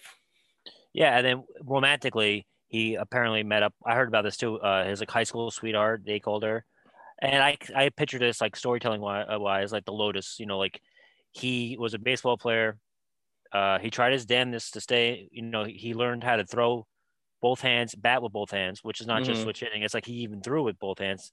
Um, that didn't work out, and they show this really awesome promo where he uh, basically says, like, what do they do with you when they're done with you in baseball? They empty your locker out. They throw it out there. They're done with you. So guess what? I'm done with baseball. And then like, he focused 100% on wrestling. Okay, so in 2000, you know, but let's not forget that he has a huge role in Spider-Man. Um, everyone mentions Bonesaw. You know, that's like a big pop culture thing, right? Yeah, because I remember seeing that movie when I was a kid. Me and my cousin, we used to go to the movies um, every every Tuesday because I used to have to go to the eye doctor. And my Ah, cousin, man, he was the only person. He was the only person that was off that day, or he he changed his day off so that he would be the one to take me um, when I was a kid. And it was right there uh, on. It was at SUNY, the optometry school Yeah, across from Bryant Park. Mhm. So walk down a couple blocks, AMC and Loews. So we used to like do my eye doctor thing, and then we'd go to the movies and catch a movie. And we saw Spider Man, and as soon as that part came up, I was like, I ain't no damn buzzsaw. That's right. That's Macho Man. That's Randy Savage. but time was different back then. Being kids, uh, Mhm. like it felt like oh, that was a long time ago when Macho Man was Macho Man, right? But it was only like a year after WCW ended. He filmed it while WCW like was probably still like dying days only. Like he probably filmed that in the late 2000, probably, which is Mhm. crazy to think about because it was delayed a year too because of uh, September 11th. I think it was like pushed back the movie. Uh, but yeah, like so he had that success, and what I thought of from watching it uh, and knowing his career when wrestling was over, he put that to bed as well as baseball. Like I'm focusing on movies. All right, fine. He's also focusing on rap. Uh, but don't forget, it was all for charity. It, they hid that fact, or they didn't really. They, there was no mentioning mention of his like charitable efforts. And if you follow me, you've seen my Instagram where every once in a while I post this really cool like Randy Savage talking to kids thing, right? A lot of charity work, and people uh, joke joke around about the rap album, but he wanted to fight in a real fight, Hulk Hogan. And if you watch those clips, uh, I have the clips. It's hard to find on YouTube now, but he says, "I'm gonna knock you out, Terry. I'm gonna bitch slap you, but it's for the kids. It all goes to the kids' charity." You know, he's like talking about charity the whole time. They didn't mention that really at all, and it's a Mhm. shame. It's a shame. Um, Did you think? Did you think? Because this was the thing I got from it. It was done in a way to make it seem like he was jealous of Hulk Hogan. Yeah, totally. Like I agree. Did how about well? What do you mean? Like because like Hogan made the he made the leap into Hollywood, and Savage failed at um failed at it maybe, but he didn't really. He had the success. What do you think? No, I mean, well, here's the story of how I got into Hulk Hogan. So, as a kid growing up, I used to watch USA on Saturday mornings, watching Super Mario Brothers, Sonic the Hedgehog, Teenage Mutant Ninja Turtles. And when all that stuff was done, what used to come on? Superstars. WWF Superstars, right? And I watched a little bit of it, never really got into it. But I always remembered Macho Man's Slim Jim commercials Mm-hmm. and the commercials for the action figures and stuff. And I knew of Hulk Hogan from like I knew of Hulk Hogan more so from like Mr. Nanny and Suburban Commando and the movies, stupid ass movies and shit. I knew of him from that. But I was more of a fan of Randy Savage because he had the whole gear and the distinctive voice and stuff like that. So I was far more um I, I, I floated more towards him than I did Hulk Hogan. Mm. Uh, you mentioned we we failed to bring this little uh fun thing, a fun moment. Uh, so when Macho Man became um like Macho King, he changed his gear. You know, he started wearing like the long long pants and uh covering up the top. Mm-hmm. And the guy who did it, Braun, uh, he apparently was Jimi Hendrix tailor in the '60s. Oh yeah, Remember that part? wanted to talk That was- about that board. yeah, we gl- Yeah. glanced over that. That was fun. Uh, like that was outlandish. Eh, that's what I always loved. I No, love that Macho Man. That well, version, well, like the early I, '90s I love, and this is the one of the like positive points of this biography, aside from it being a hit job, because we're gonna talk about the positive points of Hulk, of of Macho Yeah. Man. We're gonna do him justice at the end of this, but I I love the way like his outfits. Or the idea that he com- came up with the outfits were from pimps. Yeah, I'm like, yo, you you watching that shit. You like, damn, like Magic. Like, if you ever see, like now it comes together. Cause you, if you ever look to like, if you ever look Players at like Ball. the Don Magic, um, Don Magic, Bishop, Magic, Don Juan, and then look at like Randy Savage, you'll be like, oh, all right.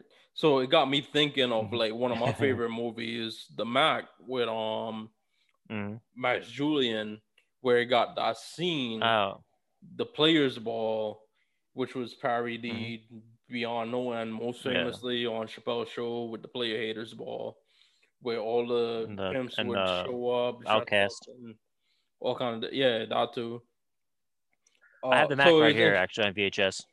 yeah i love that movie so it, it like that, that was one of the positive points i was like oh all right so now it makes sense like because that's how pimps What did he say? What do you, so Randy shows up with these two stars and the name Macho Man on his derriere, and he's like, "I need real estate. I need real estate." So like from his feet to his head, you know, like the hat and everything. Mhm. um, that was fun. Randy Savage was a fun character, and um.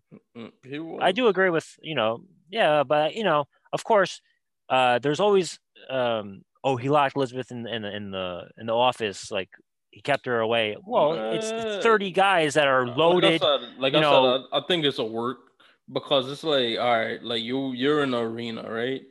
And Elizabeth's only supposed to be with Macho Man. That's the whole um gimmick of her. In that this beautiful remember he had the scene, he had the whole thing where he turned out all the famous wrestling managers to have this beautiful woman because nobody had had a woman being their manager. And on that level, on that stage, yeah. yeah, and Elizabeth like paved the way for like a Sable with Rena Mero, uh Chyna with Triple H, um Trish before she went on, like all these women that became that first came on as managers, like she was the first one that came on as a manager and became more as famous, if not more famous, than the person she was managing. Um, and I think like it's just like imagine if somebody was walking down the hallway and because the one thing you don't see pictures of Elizabeth anywhere else except with Macho Man. So it's like people got Polaroids and little like disposable cameras. Like imagine somebody's walking down the hallway and saw Elizabeth talking to like um uh George the Animal Steele before WrestleMania 3 or talking to Ricky Steamboat and it's just like oh no like she she's not with Randy Savage she's her own person so you had to work your gimmick like if you've watched the Young Rock That's the one thing Rocky Johnson keeps bringing up. You know, you gotta lean into your gimmick. You gotta lean into your gimmick, and it was more so present back then than it is now. It's harder now because social media, all of these guys, like people see them out and about. It's much harder today. That's how you got Migos, Randy Orton, and you got Mm. Rubio, John Cena, and stuff like that. So I think it was all a work. I think half the time there was a room where he probably be like Elizabeth's in there, don't go in there, and like Elizabeth was probably like somewhere else. Mm. Yeah. They made it seem like he had her locked in this room, and he he was the only person that had the key. Like he was Blackbeard, Bluebeard, Bluebeard. Yeah. Uh yeah, I mean, again, um I can see probably both sides where to a to a certain extent, of course you gotta be protective when you're around these guys, especially back then, these crazy animals. You know. Hulk Hogan walked around with a fanny pack full of uh goodies, gimmicks and stuff. Uh that's what the whole thing with this is that they're putting a negative light on Savage, uh, and not even hyping up the whole positive things he did. Family man, like you said before, he had uh, his brother get a contract, and Elizabeth was bro- she was not in WWF anymore. She was gone by um, like early '92. Mhm. Um, she got a contract from uh 90, you know, 95 all the way up to 2000, 2001, and sadly, when her own own own life took a negative turn with Lex Luger, um, Yeah, you know, surprised. Macho wasn't with Yeah, I her anymore. He wasn't with her anymore. Yeah, well, you know, um, full disclosure, I I got his autograph like two months ago, and uh, apparently everyone who knows him now says he's like hundred percent. He's like uh, 180 degrees different. Uh, I read his book. He, he has his own little, he has his own strat, uh, story uh, that happened to him. But um, yeah, but like a lot of just kind of putting the blame on like Randy Savage for a lot of things that happened to her and stuff, Mhm. Which is unfortunate. Yeah. Uh, but then they also bring in the Gorgeous George thing. Where that's why I asked about what what moment in the film in the docu where like it kind of changed. I felt like if they were if they filmed that later on or at a different point, like I felt like they went back and like all right, let's fill in the blanks here. Let's try to let's get another act out of here. Let's try to and like they had Rosenberg in and talking about the rap thing with the, the album. Uh, they brought up TNA a little bit. Um, did they bring it up? Did they bring up TNA where he showed up in 2004? no. All right. That was No, something else I watched. Okay, that was something else. Okay, so uh so in 2004, he came out, he did like a six-man tag, but like he came out at the end and he says, "You know, I don't want to do this. I don't want to be remembered like this." Like he stepped away, you know. Mhm. Uh but the way they presented it was kind of in like a kicking, you know, just like um again, it was all from like the mouth of Terry. Like Terry and Hulk Hogan is the one to write the final chapter that a lot of people are going to know anything about Macho Man is from this documentary. He's the one who's like writing the story, you know? Did you get that? Yeah, and and full disclosure, this is one thing I also took out of it. Um, obviously, everybody knows, or everybody is aware of like the rumor of like, oh, this is why like Vince didn't bring Mm, like yeah. Randy Savage, blah blah blah. So I'm not gonna speculate on that. Um, because for one, I don't think it's true, but I do believe now watching it. I think the issue was late in his career, we all know this. Randy Savage was phased out of in ring competition to do commentary, right? And it was him, Vince, and I think Bobby Heenan on Monday Night Raw. Uh, yeah. Uh, they would have some other people every once in a while, like uh, local celebrities in the New York area, like the radio DJs and shit. But yeah, but yeah, basically those three. and I guess like how it was detailed in this episode, I think that's how it went. Is that it was like, oh, like where's Randy? Where's Randy at? Where's Randy at? Like who am I doing commentary? Da da da da. The day of, and then come find out, Randy Savage had left the company, and Vince had to deal with, um, you know, he had to find somebody else, and I became Jerry Lawler and then Jerry Lawler became the Jerry Lawler that we knew in the Attitude Era. Um, Vince, I think, is a forgiving person, but I think that disrespect in that probably through the years of them working together uh, with him as a wrestler and then him as a commentator, I think Vince felt disrespected that he just up and left. And that's why he gave him, and I think he knew that the audience would be like, Where's Randy at? Where's Randy at? Blah, blah, blah. And that's why he did, you know, the whole, you know, I'm a biggest fan, you know, thing we, you know, did for mm. Joel when he he left. Godspeed. I think he did that whole thing uh, to reassure the fans, but I don't think it came from the heart. But that's how great at being Vince McMahon on camera Vince McMahon actually is, and that's why he did that, and that's why Randy Savage wasn't brought back, you know, post WCW purchase, and Randy Savage wasn't inducted into the Hall of Fame until uh, about like five years. Yeah, yeah, five. Yeah, yeah, good amount of years after he died. Um, I think that's a glaring point. I think there was a lot of resentment there, and it was a lot of unresolved things there. Um, and that's why I think that came to be. Well, we're talking about the documentary, so you know I'm a huge fan. You know, there's a lot of other stories that aren't aren't presented to us in this. Uh, but I there's things I've heard and I've read where he didn't get he didn't get inducted because uh, Randy Savage wanted to get inducted as the Poffos. He wanted to get inducted, him, his brother, and his dad at the same time. And Vince said no. This was like 2008, nine. But they made the DVD though of it, and then they started selling those toys. But he he did one promo. Did you ever see that one promo he did when in like 2010? Like he didn't look like himself. He looked like Harry Henderson's, and he was like white hair, and he was mm-hmm. selling his toy. That was it. Apparently, also he's the one who gave the the recommendation to Molly Holly for WWF because he worked with her as, with Gorgeous George. So he was talking to the office apparently.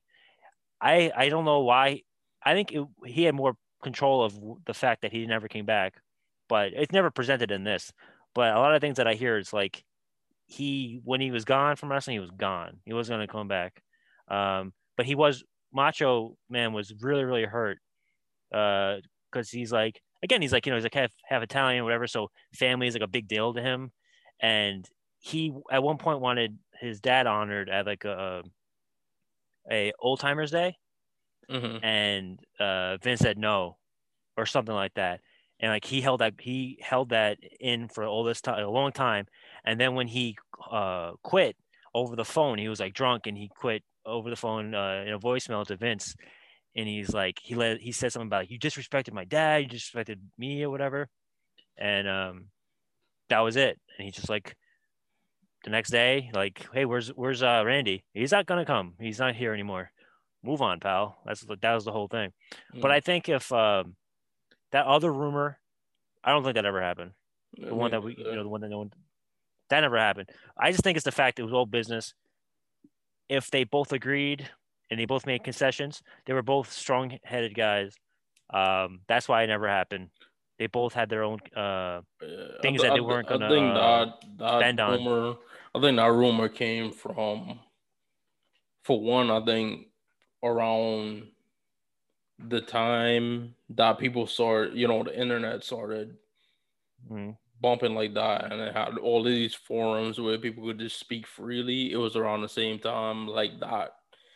One of the people involved, like their character, kind of like was, you know, a little slutty and stuff like that. Mm-hmm. So it gave people, you know, people felt like they had license to be like, oh, like that's really how she is in real life, and like, you know, this this happened um, but I don't I don't think that was. I th- I think it was more of an error of like professionalism, um, mm-hmm. no showing and stuff like that. But as far as the documentary goes, like I said, Peter Rosenberg, I don't know why he got so much airtime. I don't know why Bubba the Love Sponge got so much airtime. I think when you get Hulk Hogan talking about stuff um for a long time, it isn't fair. Like Hulk Hogan, like this was a lot. This this was the part that pissed me off. People that hated Hulk Hogan, I mean, people that hated Randy Savage, got a lot more time than his mother, and a lot of time, a lot more time than mm. Lanny did. And I, I, I was like, mm. that's that's when I was like, I knew this this wasn't fair. Like, think about it this way. Obviously, like Roddy Piper's children and his wife talked a lot in the last week's episode, but I feel like Stone Cold Steve Austin's brothers and sisters like talked a lot more in their episode, and it was only for his pre wrestling career that they talked about. They got a lot more time than Lanny Poffo did, and they had these, these guys. Uh, um, for one, what was discussed is that like I said, Randy Savage, he was taking steroids, and you could obviously see he was dyeing his hair because his hair was like black as mine when he was like in his mm. his his fifties. Um, and I think he stopped doing that stopped doing the steroids, and then he was like a regular sized person like myself, and it's like two forties or whatever, and hair was gray and everything, and he found this newfound love Oh, one of the things I was also talked about, Lonnie, a few times they had him on here. They said that he was like, oh, like, you know, talking about Elizabeth, it was the type of thing you didn't bring up in a conversation unless he brought up because, you know, mm. Randy felt that passion, like he he still loved mm. her even though she wasn't there. Um, but he found love with somebody else and he had a heart attack while he was driving and his mm. wife steered the car into a tree so that the car would stop. And he died. And he actually died um I think it was May 21st, 2011. 2011. Yeah, so yeah. it was three days before my birthday, and I actually went to a Yankees game.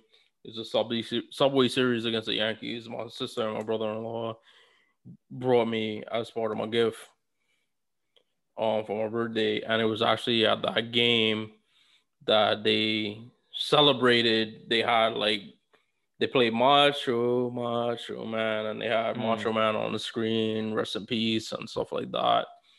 And it, it made me get emotional as like a wrestling fan, and that's one of the things I remember. But in the the biography, I remember I was like, "What the hell was Soder saying when he said having a heart attack and crashing into a tree was the macho man way to die. I just thought I that was weird. Mm, yeah, like who the hell is this guy? I've seen this guy live. Like he's like buddy buddies with a lot of the guys that are involved in wrestling. Like you know, a lot of stand up guys are are cool with a lot of these guys. Uh, but it's kind of like that's a weird thing to say. Um, it felt weird because just, everybody was talking yeah, about a lot of things like, he said was weird it, it, it felt weird because everybody was talking about how like he was finally past that life. He was past his mm-hmm. wrestling life. He was he was accepting being Randy Poffo again, not being Randy Savage. And I was just like, oh, that's the way he like he. It seems like he made a deal with like the devil. Like that's how he wanted to die. And I was just like, this is insensitive as hell, and it's it's not hitting. Or, or he sacrificed, where they didn't hurt anybody else, only themselves, you know, or you can go that route with it, you know. Um, he said the same thing about Andre. He had a lot of things about Andre Giant too. Um, like what if what if his wife died? What if his wife died? Because she was in the car with him. Yeah. Like, would you still be saying that? It, it's weird. That's all to say. But in the thing about Randy Savage, um, his promos were great with Mean Gene Okerlund, and I say that because I just want to talk about the the impression he had on me personally. Like me and one of my best friends, uh, we always have this thing where it's just me and him hanging out, and we go out and we do stuff. We go to like basketball games, baseball games, or we go out in the city drinking and stuff like that. And before we go out, we'd hype each other up, you know, with like the mega powers thing, because Mm. and I would call him and like I would talk in like Randy Savage voice, and I'd be like, "Oh yeah, I'm gonna get out here and we're gonna be savage." Like, and, and that's that's one of our sayings. It's like street savage, street reckless, and we always use Randy Savage gifts and quotes to talk to each other. So like, I remember like one of the times I was like a downtime. You know, I wasn't feeling. You know, I was depressed. I was going through a bad thing, and like we was going out and he sent me a thing, and it was the one when he had the creamer, and he was talking about how you know the Yeah. here's the thing about the cream, it always rises to the top. And he sent me that, and it made me feel so good because, like, for one, like it resonated me with the wrestling thing, and then Randy Savage, like, he just like, Mm. I was just his whole gimmick. It was just being like the out there guy, but he always knew what to say. Yeah, like a uh, intellectual sav like you know, like um like that one thing I posted recently where it's like, ah, I'll get there. I know the level to get to. Remember that? Uh-huh. I know it'll happen, you know, the whole thing. That stuff I you know, hype yourself up in the morning before you go to work or whatever. Uh Savage like transcended just like wrestling. He's like you know pop culture. You can say like Stone Cold him, like Flair. Uh, do you, you can send those gifts to anyone and they'll know what it is and they'll they'll get it. It doesn't even you know they'll understand it And his, and his and that's going to live on. And here's the thing about Randy Savage, and this is this is going back to the thing about I said it was done in a way that like Randy Savage was jealous of Hulk Hogan. Like all of these different like eras of wrestling, like they have a guy that was probably like the top guy, but it took a group of people to do these things.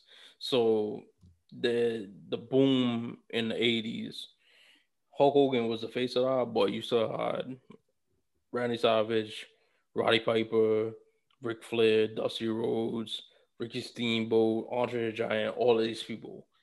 Attitude era, you had Stone Cold, you had The Rock, but you still had Triple H, you had HBK, Bret Hart, um, Goldberg, NWO, all of these people. It made these things.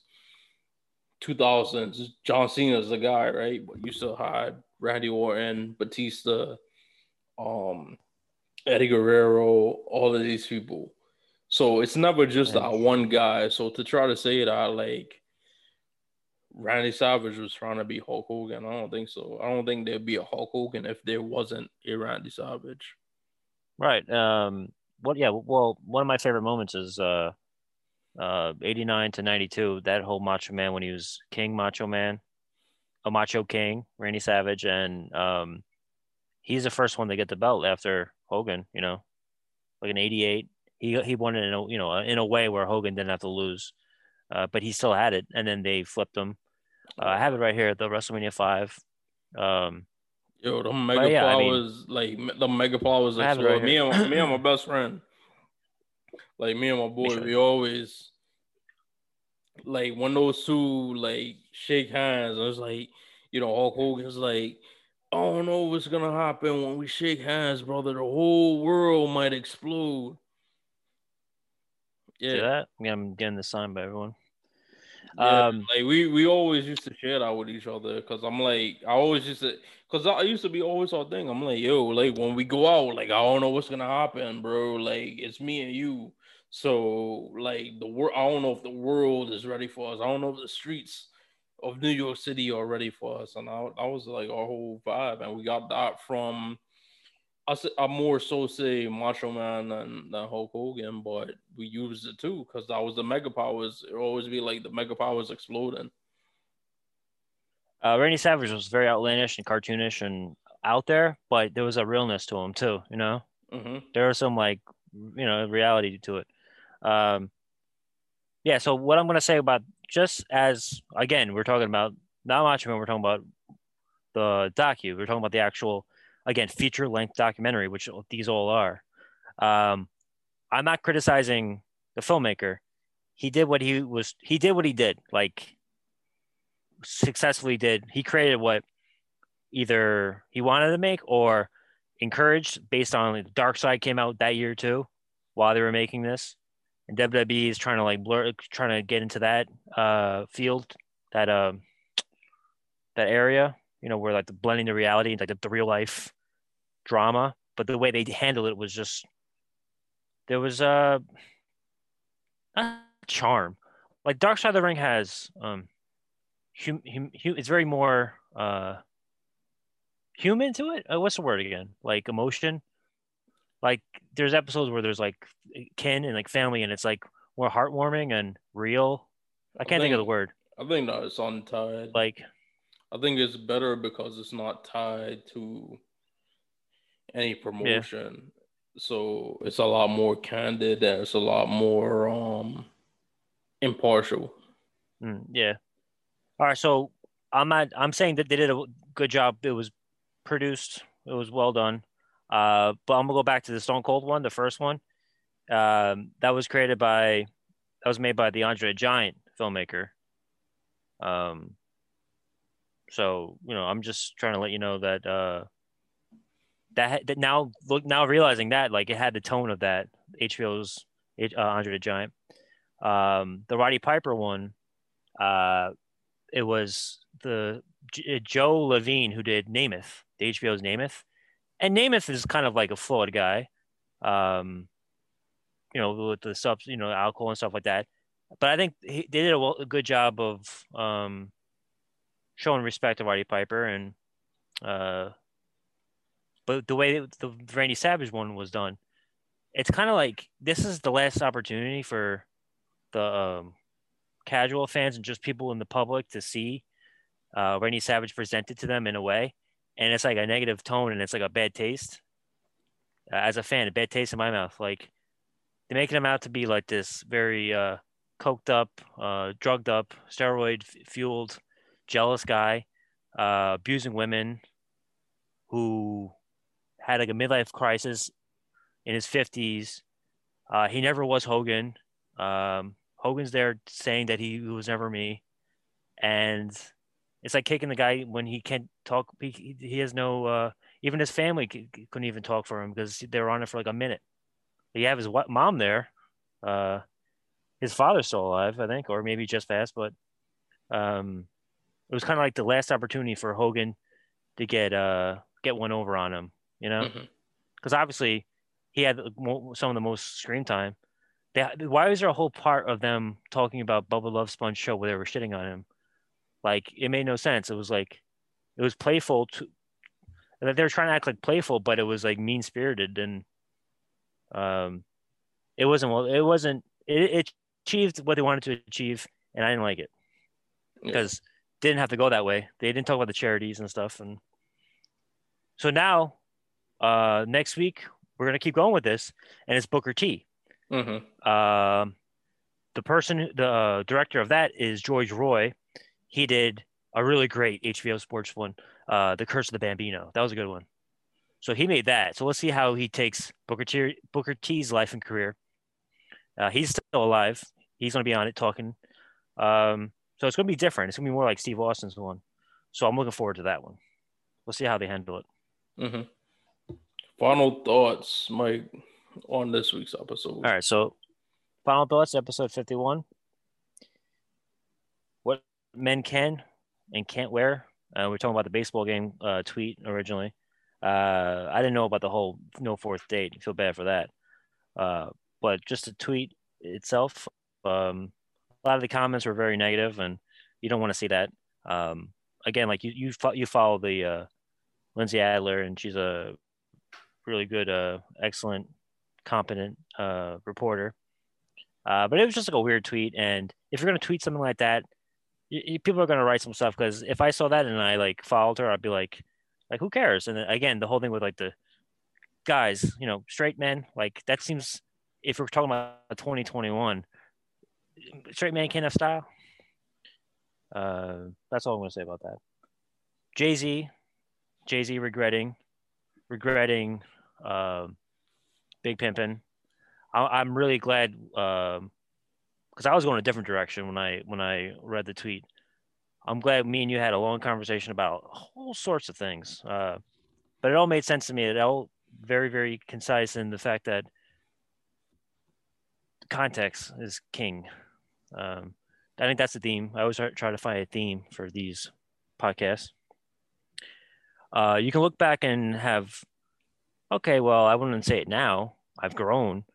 Uh, I'm not going to completely just ignore it or try to hide it, hide from it, which some people, celebrities, and people in the public forum try to do. Especially if you're trying to say, uh, this person did this, so let's let's focus on what they said now, and just completely ignore things that you said in the past gotta own it, you know. And the actual quote from Jay Z, he he wasn't saying that oh, because he's been he's performed it over the last decade. Uh, it's just the tone of how he said it, how it was written. Um, it was context. Context is king.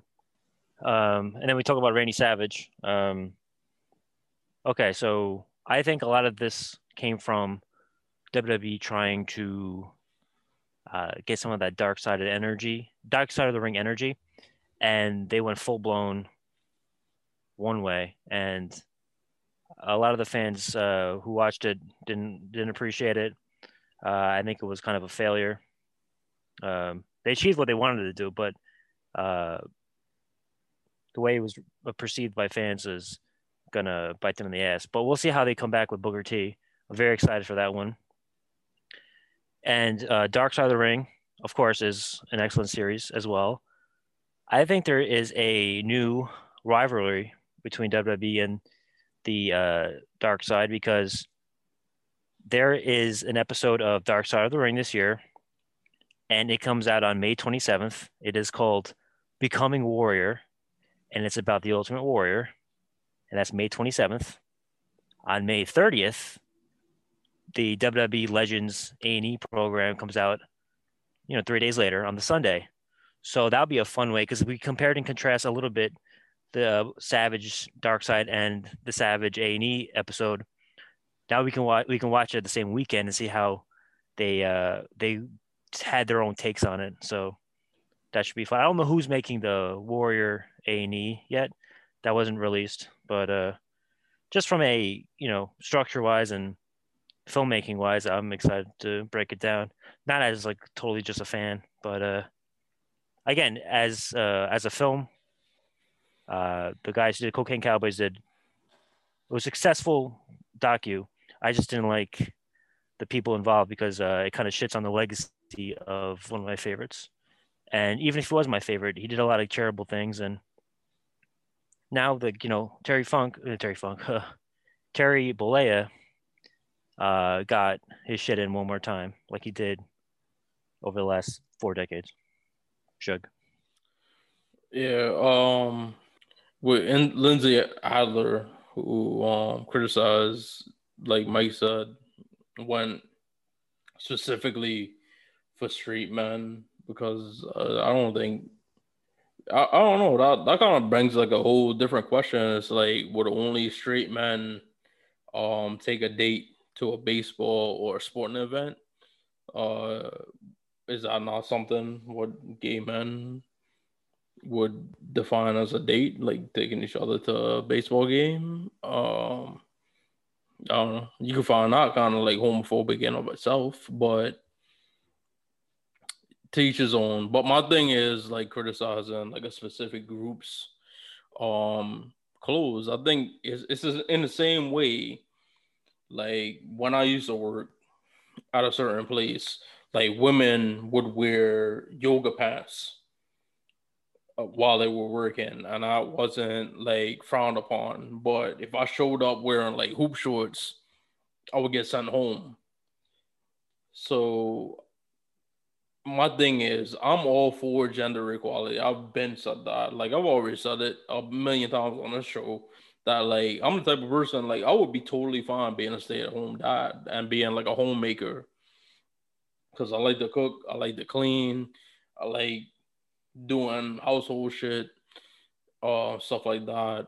Like, and when three o'clock rolls around, I like to watch General Hospital. So gender roles and shit like that are lost upon me. Um, but my thing is, if you want equality, like, how can we be critical?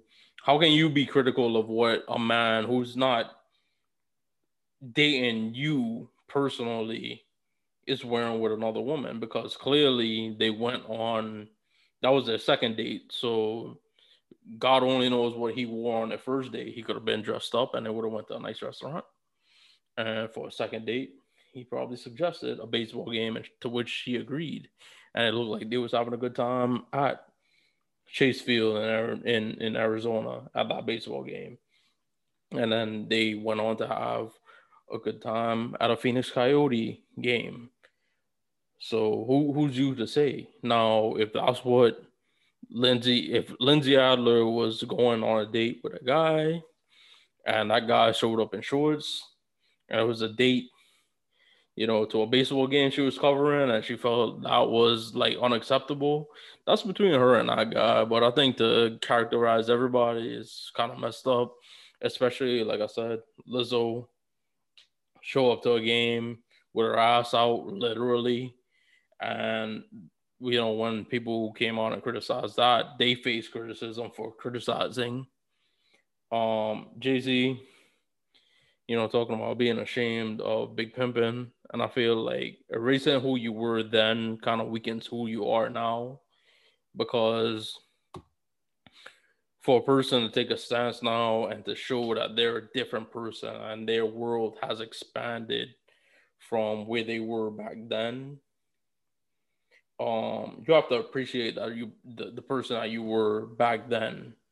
It's like you know ex klansman or ex neo-nazi like that person wouldn't be on tv if they were like well that never happened. It's like they'd be on tv talking about like yo like i was dumb as shit because i was listening to all these people with all these dumbass ideas. So I think the regret making Big Pimpin' is like a bad move, especially like I said, he was thinking of it in a like very myopic view where he was just thinking about the song and the lyric, and I'm just thinking about like the song where like you know at that time people was probably bopping to that shit and looking at it, and they were seeing Trinidad place that I like me a Trinidadian a Trinidad descendant had never been. Um, it was, you know, on a worldwide stage now. And UGK, who probably outside of the South and outside of Houston wasn't big or wasn't viewed from different pockets of rap, rap fan bases, you know, they were now seen on a worldwide stage. So it's like you got to think of it in that way like today, would you do a big pimpin'? Nah, because you know, shit like that probably wouldn't get you airplay because everybody, you know, being Jay Z and releasing that type of music, it wouldn't, you know, it would be open to a lot of criticism. But I wasn't aware of that criticism until he openly criticized himself. But to say you regret it, I think is a bit of a far stretch. Um, Macho Man left a lot of like left a great impression on me because he was probably the one wrestler from you know my cognitive years into my getting into you know wrestling fandom that like I watched from you know one point to that. Um but to see the a&E biography kind of like not do him really any justice. It's sad.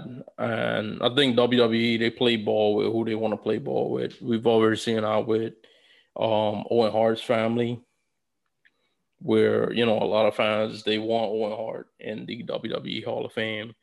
But in reality, they shouldn't. I always wanted them until I watched that Dark Side of the Ring, where it's like if you want to do Owen Hart's legacy justice, you gotta contribute to the Owen Hart Foundation because WWE is doing whatever it takes to like railroad that family and keep them quiet, and that is unfair.